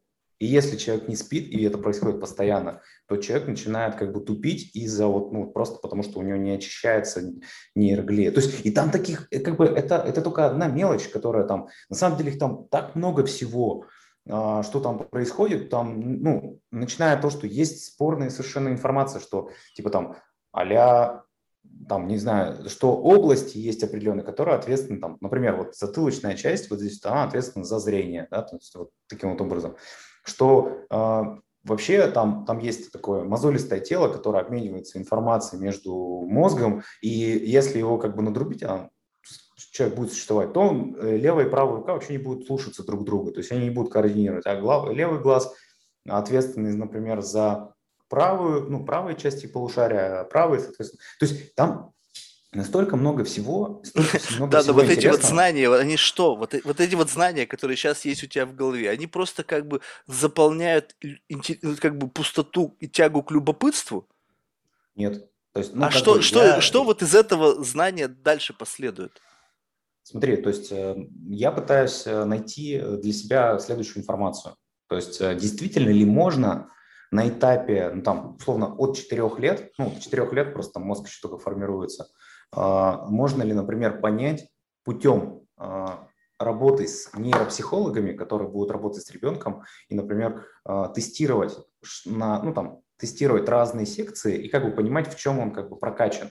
То есть в чем его мозг как бы прокачан. То есть это может быть физическая составляющая, то есть спортсмены, на самом деле, у них тоже мозг супер прокачан с точки зрения физической, да, или, например, какой-то творческая составляющая, или там что связано с математикой. То есть и как бы вот человек как бы будет тестироваться и как бы находиться, тут нужный вариант, а потом вместе с этим еще будет добавляться ДНК-тест, который будет как бы подтверждаться с этой темой, и смотреться, какой орган через ФМРТ будет пониматься, ну, какой часть в мозге как бы более прокачана. Действительно это как бы совпадает. И вот это вот как бы складывая в три штуки, будет давать тот эффект, который как бы ребенок будет двигаться. Если это правда так, и так можно сделать, то это, ну, это супер штука. Слушай, а тебе не кажется, что таким образом будет создаваться просто новая реальность? Вот представь себе, что, допустим, как бы, ну, вот как бы выявление некого таланта, это, ну, какая-то, ну, просто удача, да? Вот. И у этой удачи, как бы, как правило, подтверждение появляется тогда, когда уже там спустя там годы, и тут уже непонятно, то есть либо просто так получилось, что ты просто там 10 лет потратил ну, там на игру на скрипке и в конечном итоге просто вот из количества И переросло в качество. И И, то, а, а- другое. а- а И представь мозг, себе, что вот да. изначально вот тебе как бы дают, я не знаю, то есть не хотелось бы сказать псевдонаучную, ну скажем так, научную обоснование того, что тебе нужно заниматься чем-то. То есть ты вот в 4 года взял и как бы обозначил мой жизненный путь. Сказал, что с вероятностью там 95% тебе нужно быть там вот этим, не знаю, игроком в баскетбол. И это уже не вопрос как бы моего выбора даже. Это даже не вопрос моего желания. И ты как бы нарисовал мне реальность, в которой я максимально буду эффективен, делая вот это. И ты как будто бы в Смотри, этот момент лишил меня момент. жизни. Смотри, тут, э, ну, во-первых, э, в 4 года ты и не, как бы, не понимаешь. Обычно Не, ну это, делают родители, поймут. Ну, естественно. Смотри, это делают обычно родители. Только как бы родители отправляют туда, где, опять же, то, что я сказал, э, куда они сами хотели, или же как бы потому, что им так кажется, что вот. А тут как бы будет какое-то подтверждение. Это первое. Второе. а, Тут ни в коем случае не должно быть, что типа ты идешь туда и все как бы. Тут должно быть любовь. То есть человек, человеку должно быть нравиться этим заниматься. Это является ключевой штукой. Вот, но опять же, это ничего еще не доказано. Э, Нужно как бы понять, разобраться, действительно ли это так, такое возможно. Если это возможно, то тогда это супер штука, которая сделает кучу людей счастливыми и мир лучше. Мне так кажется. Да, наверное, в этом есть какой-то смысл. Наверное, это очень круто было бы, как бы знать изначально свой жизненный путь. То есть, грубо говоря, что если есть, допустим, какой-то там, не знаю, как, бы final destination, да, вот как бы та, та точка на вот линии жизни, в которой, обернувшись назад, ты понимаешь, что вот этот жизненный путь был максимально эффективный. Потому что, знаешь, Я думаю, что, извини, извини, я просто тут, э, как бы, тут нет. Это не должно быть так, что, типа, вот это твой путь. Скорее наоборот. Э, Люди, на самом деле, сопротивляются какой-то вот такой истории. Это, это должно быть, это знаешь, как... Я вот учился в универе, у меня, ну, там, у нас была такая штука, как эм, э, там, первокурсников нужно было вводить как бы в строй, ну, то есть показывать, что как у нас устроено на факультете. И вот как бы я был, я не помню, куратором, да, он так называется, куратором, вот, э, и как бы была такая задача, ну, то есть меня научили как бы там еще в университете, нужно было сделать так, чтобы как бы дети, ну, то есть люди, которые пришли, первокурсники, чтобы они сами доперли, что будто бы они это придумали. И вот тут как бы вот эта важная штука, что это то же самое, кстати, в бизнесе. То есть ты делаешь так, чтобы люди как бы, не ты им приходишь, говоришь, делаем вот так-то. А если ты как бы сделаешь условия, что люди как бы сами додумались до этого, то это будет гораздо более высокая мотивация, чтобы они сами это как бы продолжали и сделали лучше, потому что это их дело, понимаешь? То есть вот такая тема. И вот так же и с детьми здесь. Вот. Это важное уточнение. Да, ну просто понимаешь, как бы тут в любом случае, то есть как бы нельзя, на- то есть любое наталкивание даже как бы на это это уже формирование коридора мысли. Ну то есть ты изначально как бы ты не выдал конкретного рецепта, но ты как бы сформировал вектор, в котором это будет развиваться. И вот здесь вот как бы, ну не знаю, это как бы может быть не очевидно для всех, но любые твои действия по отношению к другому человеку это и есть формирование этого некого коридора мысли. То есть ты как будто бы своими какими-то комментариями, своими действиями, ты формируешь вектор дальнейшего развития его мыслей. Когда ты как бы предоставляешь свободу, то ты не обозначаешь этого коридора мысли. Вот, и как бы когда вот эта история с детьми, то есть ты, если ребенок еще не в состоянии сам принять решение, но ты сказал его родителям, которые по сути его любят и хотят, чтобы у ребенка было хорошее будущее, будут верить в то, что именно этот путь сделает его максимально счастливым и, э, не знаю, успешным, они не ставят ему выбора. Понимаешь? И вот здесь вот как бы вопрос то, что выбор – это такая вещь, что мы сейчас даже живем как бы в лишении выбора этого. Если так глубоко копнуть, то вот те наши устремления, они лишают нас выбора. То есть мы живем в мире, где вот есть определенные как бы критерии успеха. Вот ты говоришь, там, предприниматель номер один. И ты как бы идешь к этой цели, но эта цель, возможно, не является твоей. И как бы ты просто вот в это, и ты как будто бы теряешь возможность прожить жизнь которая как бы идет к другой цели. Понимаешь, то есть вот как бы, ну, другая история. Но эта цель, грубо говоря, она находится на одной линии. Ну, скажем так, вот если взять там этажей, допустим, там э, твоя цель, допустим, стать предпринимателем номер один, и твоя цель стать, допустим, там орнитологом номер один, она находится на одном этаже. Но пути совершенно разные. То есть и в конечном итоге ты выхватишь одно и то же. Разница только в том, что пока ты будешь идти одним путем, ты будешь проживать miserable life, там, постоянно в стрессе, и идя другим путем, ты будешь постоянно получать удовольствие от своей жизни, и в конечном итоге наверху все сойдется. Потому что в какой-то момент времени ты получил удовольствие от достижения вот этой верхнеуровневой цели. Быть там кем-то, да, вот каким-то там... Если такое будет. То есть да. Э, просто выше вероятность, если у человека есть э, ну, талант к чему-то, да, то есть к, вот, к какому-то пути, то выше вероятность, что он достигнет вот этого цели вот этой вот, чем нежели если человек будет идти вот так вот окольными путями. Просто смотри, есть такое, ну, э, опять же говорю, это не какая-то доказанная штука, и я пока ничего не могу такого говорить. Но э, я посмотрел, если посмотришь какие-нибудь там биографии, там, ну, не знаю, Лионеля Месси, например, то есть футболиста, э, это реально, у него талант. То есть есть, например, два игрока, есть Криштиану Роналдо и Лионель Месси. Криштиану Роналдо это просто человек, который как бы херачил и сам создал себя, прокачался там и так далее. Вот он, он такой, ну, вот он молодец с точки зрения, вот он создал себя сам. А Леонель Месси, у него как бы просто супер талант. Он гений как бы вот в плане вот управления там мячом. То есть он, он не херачил, как Криштиану Роналдо. Хоть там люди и не любят Криштиану Роналдо, что он там, не знаю, зачесывается и так далее, но он красавчик, потому что он как бы просто создал себя сам. Вот. А Месси, у него просто талант. Но 4 года как бы Месси отправили э, заниматься футболом. И у него отец был как бы, ну, то есть любитель футбола, и он вместе с ним играл в футбол. То есть как бы в данном случае у Месси было и талант, и среда. И это очень важные вещи, потому что 50 на 50 дают как бы и то, и другое. И вот важно, чтобы вот как бы обнаружить этот талант и создать среду для того, чтобы человек как бы развивался. Это первый момент. А второй момент, то, что важно, что еще?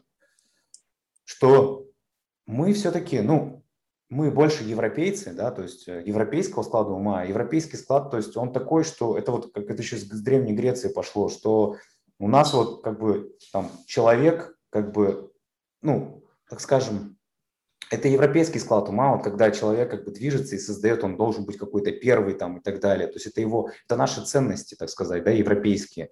Вот. А если бы мы жили, например, где-то в восточной части, у китайцев немного другие ценности. То есть и просто кому что ближе, как бы, да, то есть, э, может быть, для тебя ближе вот именно восточные ценности. Поэтому, как бы... Не знаю, чьи ценности для меня ближе. Я, я, наоборот, стараюсь как бы выключить сторонние ценности и понять, что ценно вот как бы внутри меня, понимаешь? Когда ты становишься за, как бы... То есть мы все потребители каких-то ценностей и каких-то установок, созданных не нами. Но мы нас же подключили, нас же вбросили в этот мир. Нас сразу сказали, что вот что хорошо, что плохо, у тебя вообще выбора не было. То есть ты, ты живешь в системе координат, абсолютно созданных другими людьми, там, поколениями, эволюцией и так далее. И ты как бы просто, ну, знаешь, как бы делаешь просто пик, так, вот это мое, вот это мое, вот это не мое. А тебе еще постоянно впихивают что-то незаметно. Раз там тебе что-то подсунули, и раз ты очнулся, ой, откуда это здесь взялось? И как бы наоборот, я хочу вот отшелушить все не мое, до уровня, когда осталось вот вот абсолютно беспристрастный выбор. Вот ты приходишь mm-hmm. в магазин с большим ассортиментом, mm-hmm. и, и как бы и ты автоматически вот уже как бы склонен к выбору. Вот, допустим, я по себе знаю, ну, не знаю, там зайдешь в Best Buy, да, там, или еще куда-нибудь, что-нибудь, и ты уже смотришь, как бы вот телефоны Apple, и там еще какая-то огромная линейка телефонов, ты на них как бы уже не смотришь. Думаешь, какого хрена? Там тоже могут быть технологии, какие-то новинки, но я просто не рассматриваю это как вариант. Apple меня поимела, поимела мои мозги с их там рекламой, с их технологиями, еще с чем-то. И все. Я заложник, это, заложник этой, этой идеи, также по жизни. Mm-hmm заложники мнений, системы каких-то там духовных ценностей, еще чего-то. Ты живешь, и как бы ты не даешь возможности как бы объективно на это посмотреть. И хочется mm-hmm. вот обнулить это все и выбрать заново. То есть вот скажем так, вот обрушил я этот фасад из скрепленных каких-то ценностей, которые в меня интегрировали, и, и заново, осознанно, дурацкое слово, осмысленно выбрать из вот этого всего многообразия качеств, ценностей, установок, то, что действительно как бы тебе подходит, ты понимаешь природу этого явления, как это на тебя влияет. Вот, вот это интересно. А не просто, знаешь, как бы вот, не знаю, как-то охотиться за чем-то непонятным в этом мире. Потому что все наши цели с высокой долей вероятностью нашими целями не являются. Отчасти, да, согласен, но именно для этого, э, то есть, смотри, э, это как бы про придумывание велосипеда. То есть э, часто на самом деле мы пытаемся что-то придумать, что-то свое. Хотя на самом деле э, у нас есть э, там философия, которая очень много уже прошло всего. И вот и важно как бы как-то понять. То есть не придумывать свой велосипед. А я не собираюсь придумывать, бы... просто выбрать вот из, из этих, да, собрать да, да, свой да, велосипед да. из, из да, существующих да. запчастей. Вот, именно для этого просто берешь, есть там книги, да, там, или статьи, которые можно посмотреть, как бы, какая философия тебе ближе. То есть, mm. и берешь, миксуешь, как бы. У меня на самом деле примерно такая же история. То есть, я просто замиксовал, да, и как-то и, то есть самое главное быть просто нормальным человеком, типа там не быть там гнидой какой-нибудь или что-то в этом роде, и все будет как бы зашибись. То есть э, совесть будет чиста. То есть...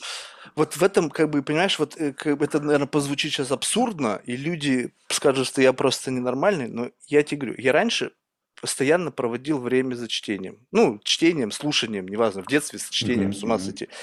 И вот в это и привело к определенному тупику, что в моей голове мысли не мои. Ты читаешь книжку, ты берешь и заимствуешь из этой книжки определенные блоки информационные, складываешь их в свою голову, они потом как-то чик в твою мысль просто в нужное времени, бум, они вход-выход, посередине этот блок информационный, он не твой. Я попытался в последний вот год вот просто взять и перестать читать вообще все и пытаться через общение с людьми как бы вбрасывать себя вот в историю, когда я как бы провоцирую себя на генерацию мыслей. Причем без относительно к тому, какая получится штука на выходе. Она может быть бредовая, тупая, глупая, абсолютно просто маргинальная, ну, любая, не принципиально. Главное, чтобы я провоцировал себя на свои мысли. Не, вот, вот прям в потоке вот, вот этого болтовни ты что-то говоришь, говоришь, говоришь, и вот тут родилась твоя мысль. Она может быть уродливой, она может быть какой-то никудышной, но ты начинаешь из этого формировать библиотеку своих собственных мыслей. Безусловно, сейчас кто-то скажет, что часть мыслей, которые я озвучил и посчитал своими, они, возможно, как бы заимствованы. То есть где-то я какую-то идею выхватил из вот предыдущего вот какого-то опыта, она как бы просто там, не знаю, оголилась, кристаллизировалась, там вот эта эссенция, она осталась, и я ее как бы выговорил и удивился саму, что это я родил. Безусловно, но, по крайней мере, я почувствовал момент рождения этой мысли. Она не пришла ко мне на страницах книги, и я просто удивился от того, как стройно сложены мысли, и вау, и она автоматически у меня записалась, и я прям жду, не дождусь момента, когда я в общении с людьми могу это вывалить. Угу. Понимаешь, о чем разница? Понимаю, люди, да, да, люди сейчас живут как раз такой в реальности, что им хочется, они что-то прочитали, посмотрели кино, услышали какую-то, и им не терпится вывалить это, вложить в контекст своей мысли, сказать, вот, я тут прочитал, или я тут услышал, или я... Ну, какого хрена? Что ты сделал? Ты сейчас взял и просто транслировал чужую мысль, ты этим гордишься? Ну, офигительно, ты молодец, у тебя классная память. А как насчет того, чтобы свою мысль родить? Вот я разговариваю там с людьми из науки, вот они философы. Ну, окей, ребята, я признаю ваш авторитет, вопросов нет, это наука. Но вы со мной разговариваете цитатами других людей. У меня недавно был диалог с одним парнем. Я просто ради эксперимента, слушай, я говорю, попытайся выключить сейчас всех. Вот всех, кто там в твоей голове, там, Гегель, Аристотель, там, выключи просто их. Я смотрю, «А, он не может говорить. Потому что он привык, что в этот момент у него идет мысль, тут бам, у него Гегель впрыгивает, тут Аристотель, тут там Декарт, ну, в общем, неважно кто. Тут у него готовы вот в, в, в его потоке мысли есть вот эти блоки, которые как бы вот, живут в силу того, что он много времени провел, изучая этих людей. Там как бы коллективный разум, там нет тебя. Ты как просто, вот как жонглер, который вот этими концептами научился хорошо жонглировать, и все.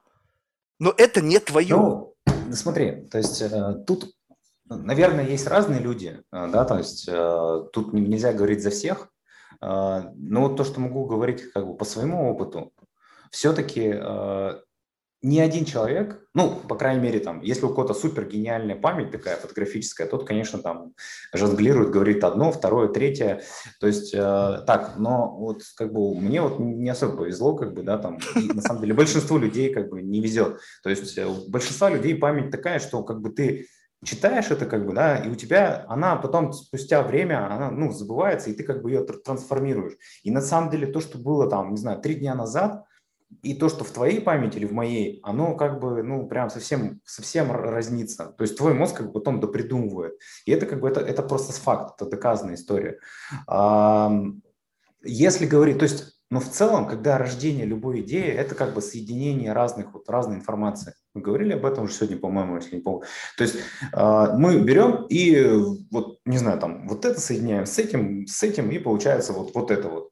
То есть, э, и это на самом деле, вот, вот как бы в этом заключается как бы работа мозга. Вот, То есть ты как бы объединяешь информацию. Ничего нового ну, по факту не, не придумывается. Но вот э, э, есть одна штука, которую как бы я, по-моему, вообще нигде не вычитал, я как-то сам до этого додумался. Вот мне интересно поделиться сейчас, просто пока ты рассказывал. Вот мне кажется, что ты думаешь, вот ты на русском языке думаешь, ну, в голове? Да. На русском, По да? большей части. Вот. Э, русский язык, ну как бы язык вообще, в принципе, он очень сильно как бы влияет на мышление. Русский язык, он такой очень вариабельный, такой вариативный, такой. Ты можешь и так там, и там люблю тебя, или я тебя люблю, там, там, ну, то есть, понимаешь, да, как бы можно по-разному, как бы, и это очень сильно накладывает на, на, на нас, как бы, то, что мы можем очень сильно, как бы, всякое разное чего-то менять. То есть само мышление и то, что язык, он очень сильно меняет. То есть английский язык, он такой, как бы прямолинейный, ну, то есть он такой по, по правилам, и люди как бы живут по правилам, ну, условно. А если вот а русские постоянно пытаются, ну или русскоязычные пытаются что-нибудь там а, обойти систему, обмануть ее, и вот, вот как бы в этом есть и как ценность, так, потому что это как бы, ну, такая некая креативность так и минус, потому что как бы какое там правовое государство, как бы, ну или там, вот тебе постоянно пытаются тебя там доколоть, как бы обмануть, потому что там, потому что ты же тоже такой же, как бы, вот. Поэтому, а, например, за границей считается, что как бы там а, русскоязычный человек это как бы круто, ну то есть он один, когда он создает, он креативный. Что-то я наоборот как раз не, слышал, не слышал об этом. А, а совсем не круто в ну, некоторых кругах.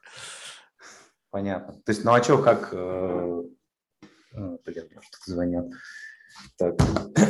Ну, в общем, ладно. То есть, э, поехали дальше, следующую тему, да. Не, ну, ну, на самом деле, вот это, кстати, вот, ну, то есть, по поводу креативности языка, на самом деле, это просто, как бы, вот лично на моем experience е, что ты не можешь быть достаточно креативен на чужом языке, поскольку как бы точка подключения другая. То есть ты можешь быть, если ты там рожден, допустим, там в три года, да, и как бы ты как бы и в семье сохранился оригинальный язык, то, наверное, ты как mm-hmm. бы можешь лучше избрать. Но и то не сто процентов, потому что как бы почему я продолжаю думать на русском языке? Потому что все-таки я в зрелом возрасте уже покинул Россию, и мне как бы подключение к вот этой вот как бы by default базе данных на английском языке, ну, сложно. То есть я просто переключаюсь в зависимости от ситуации.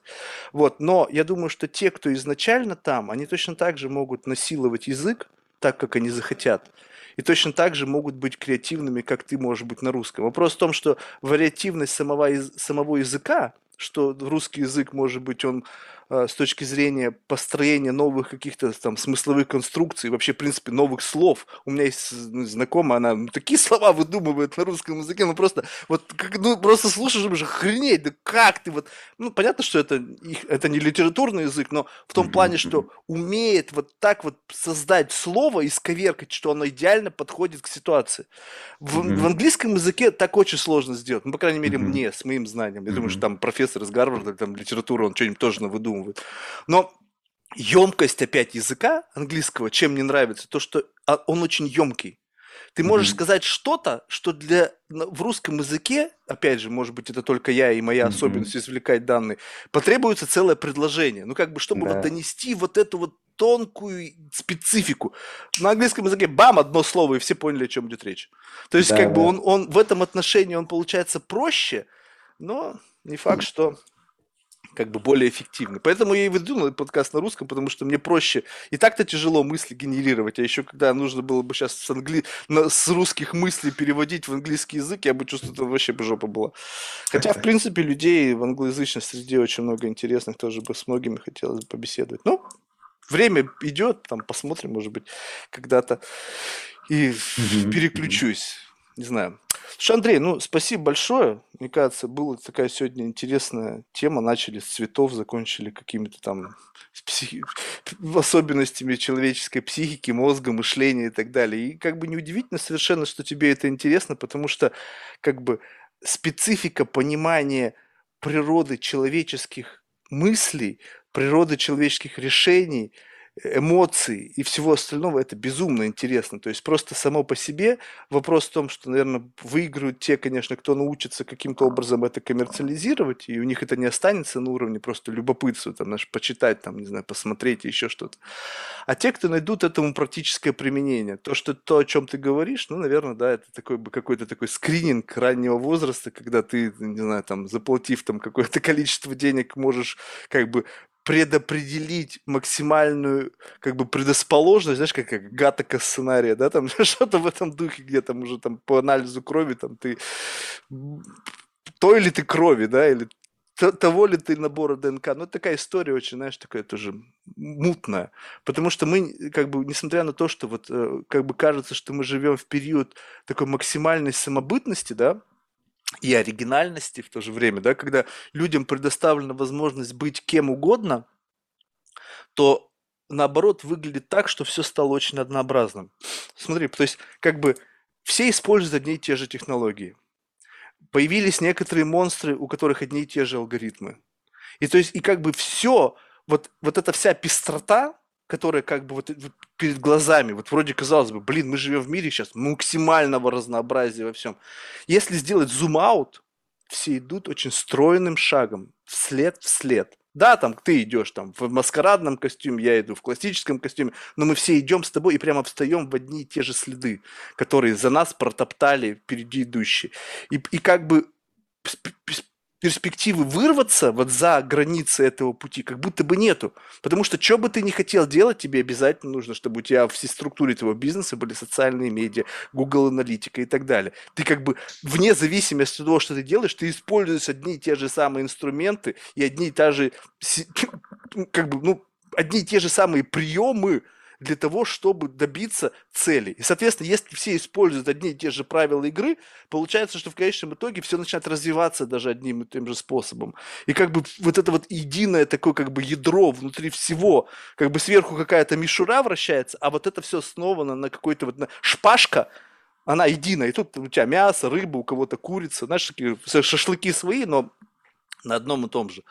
И поэтому вот как бы чем это будет продолжаться дальше, технологии, вот это машинное обучение и все остальное, я не против этого, я абсолютно только за, но улучшение происходит глобальное. То есть кто-то сделал лучше, я посмотрел, у меня система не дорабатывает, я вижу лучше, я ее докрутил до того же лучше, ну и постоянно это лучше, а в конечном итоге унификация всего. Мыслей, взглядов, идей, способов достижения цели, понимаешь? То есть проще стало. Зачем думать, когда вот тебе система выдала? Не нужно думать. Ты просто делаешь какой-то blind пик. Бум-бум-бум-бум. И пошел по жизни. Давай, давай, я сейчас тоже отвечу на это дело. Смотри, первое, то есть по поводу, а, ну, тех мыслей насчет мозга, да, там, и развития. А, это ни в коем случае не должно быть, типа, там, заказал тебе, сделали и отдали, и все, и до свидания, как бы. Это должно быть э, контроль ведения этого человека то есть ведение, наблюдение за ним. Причем ведение специалистом в виде э, нейропсихолога. Но это то, что пока первые мысли, которые есть, еще пока ничего не сформировано. Это первое. Второе, а, то, что касается... Тогда от этого будет какой-то эффект, на самом деле, то, что это правда.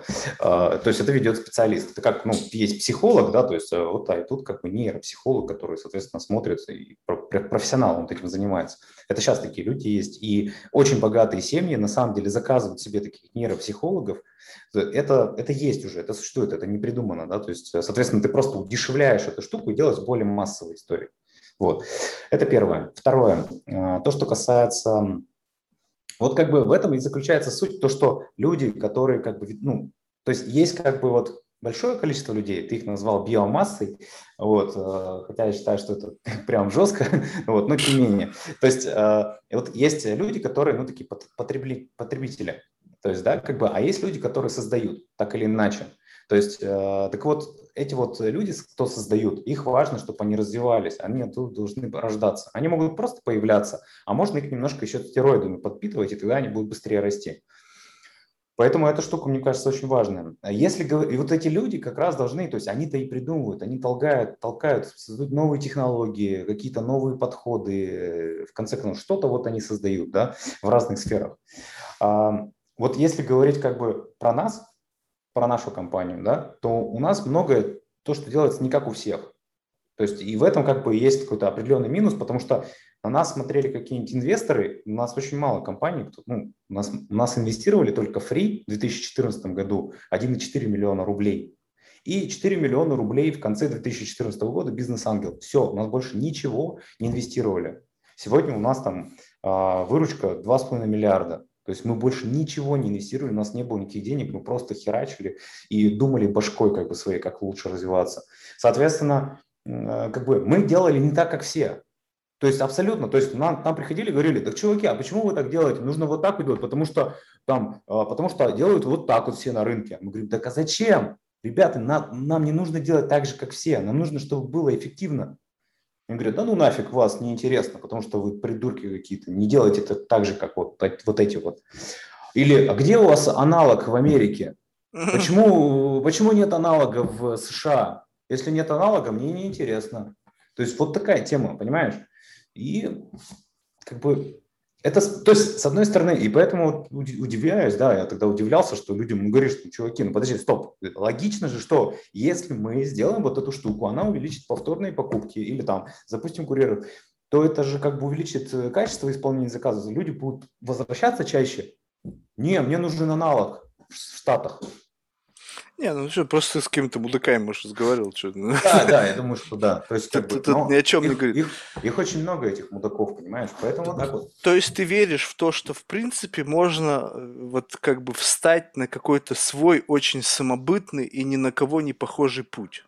Это просто сложнее, ну, с точки зрения, немножко дороже, как бы, по, э, по, седым, по седым волосам, и все такое. Вот, ну, это, ну, то есть да. это быть первопроходцем, но за тобой-то уже по твоим следам побежали.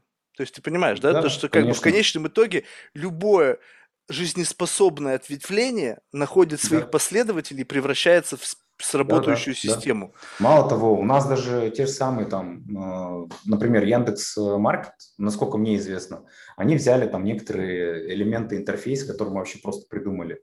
То есть mm-hmm. они сейчас используют себя. То есть это прикольно, как бы. Это на самом деле очень круто, когда так э, происходит. А льстит немножечко то, что тебе копируют начинают? Да, конечно. То есть они давно, на самом деле уже очень давно копируют, и это очень круто. Я прям счастлив от этого. Супер. Ну, видишь, как бы, вот, вот действительно, я сейчас, я, как бы, знаешь, вот, как говорит, в чем секрет успеха?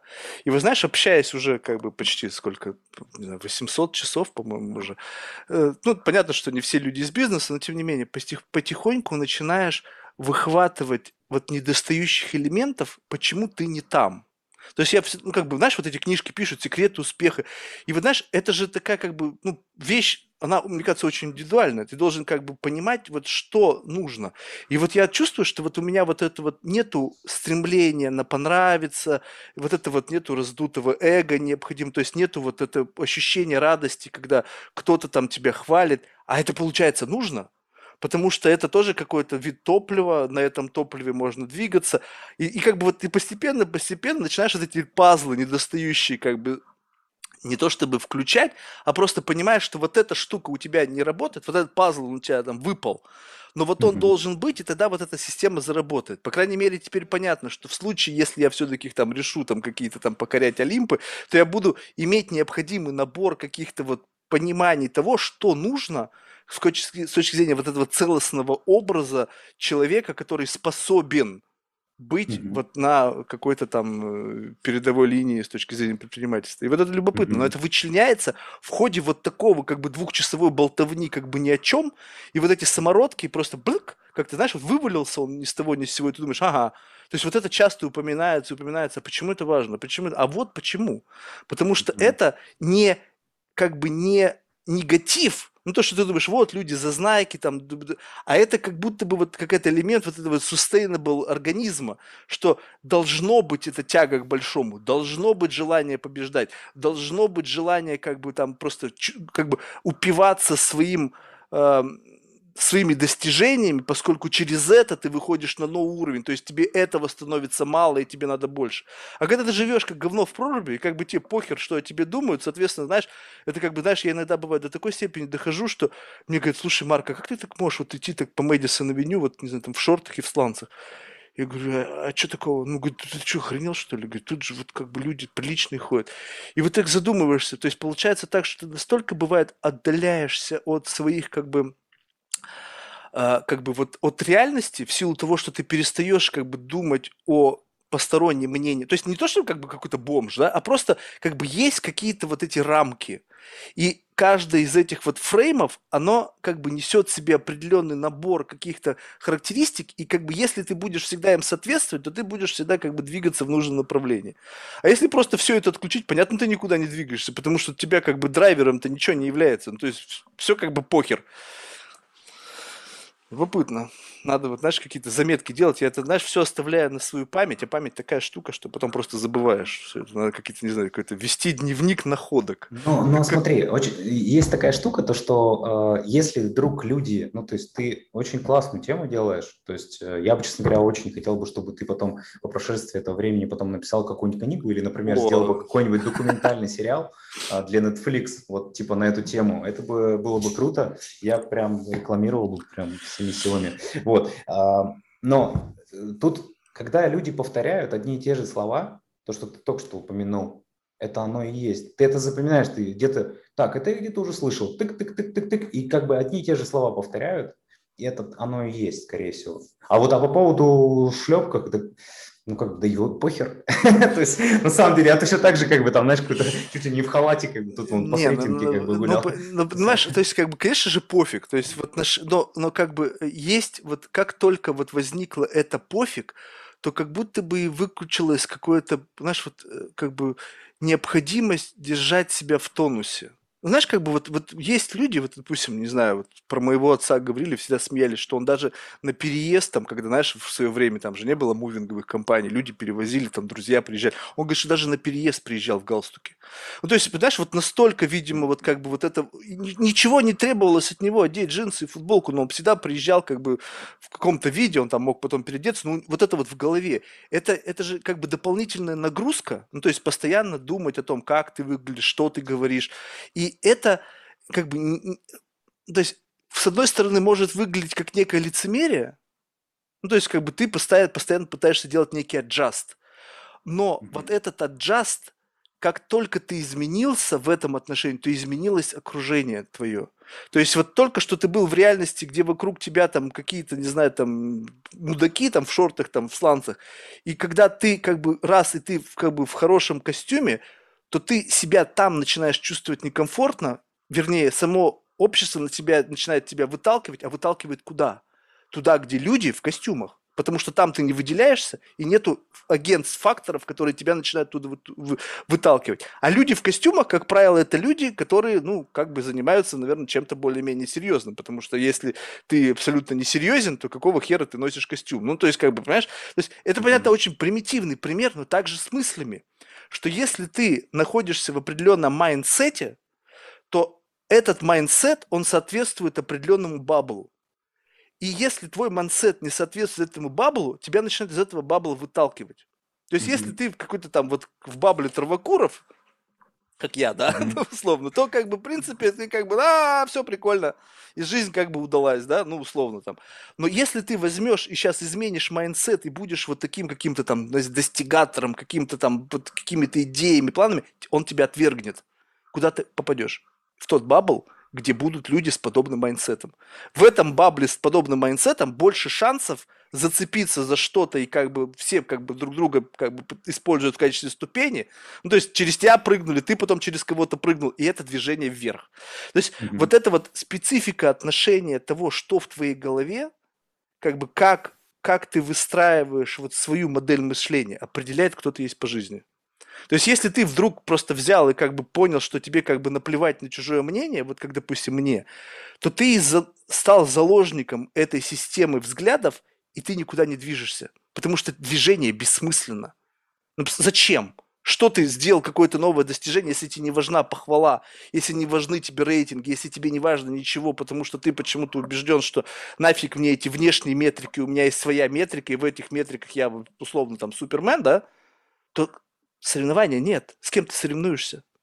Ну, то есть сам с собой соревноваться, ну, блин, ты всегда, в принципе, можешь побеждать, да? Потому что ты устанавливаешь правила игры, там, пернул один раз, о, все, ты молодец. А для других-то что, это метрика? Да никакой метрики. Да, ну, то есть, понимаешь?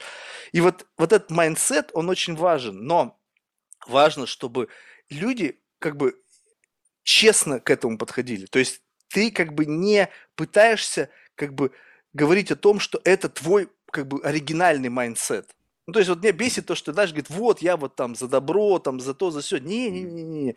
Ты используешь это mindset, потому что ты хочешь быть в этом bubble е. В этом bubble е хайп, в этом баб- бабле money, в этом бабле mm-hmm. сейчас можно выехать.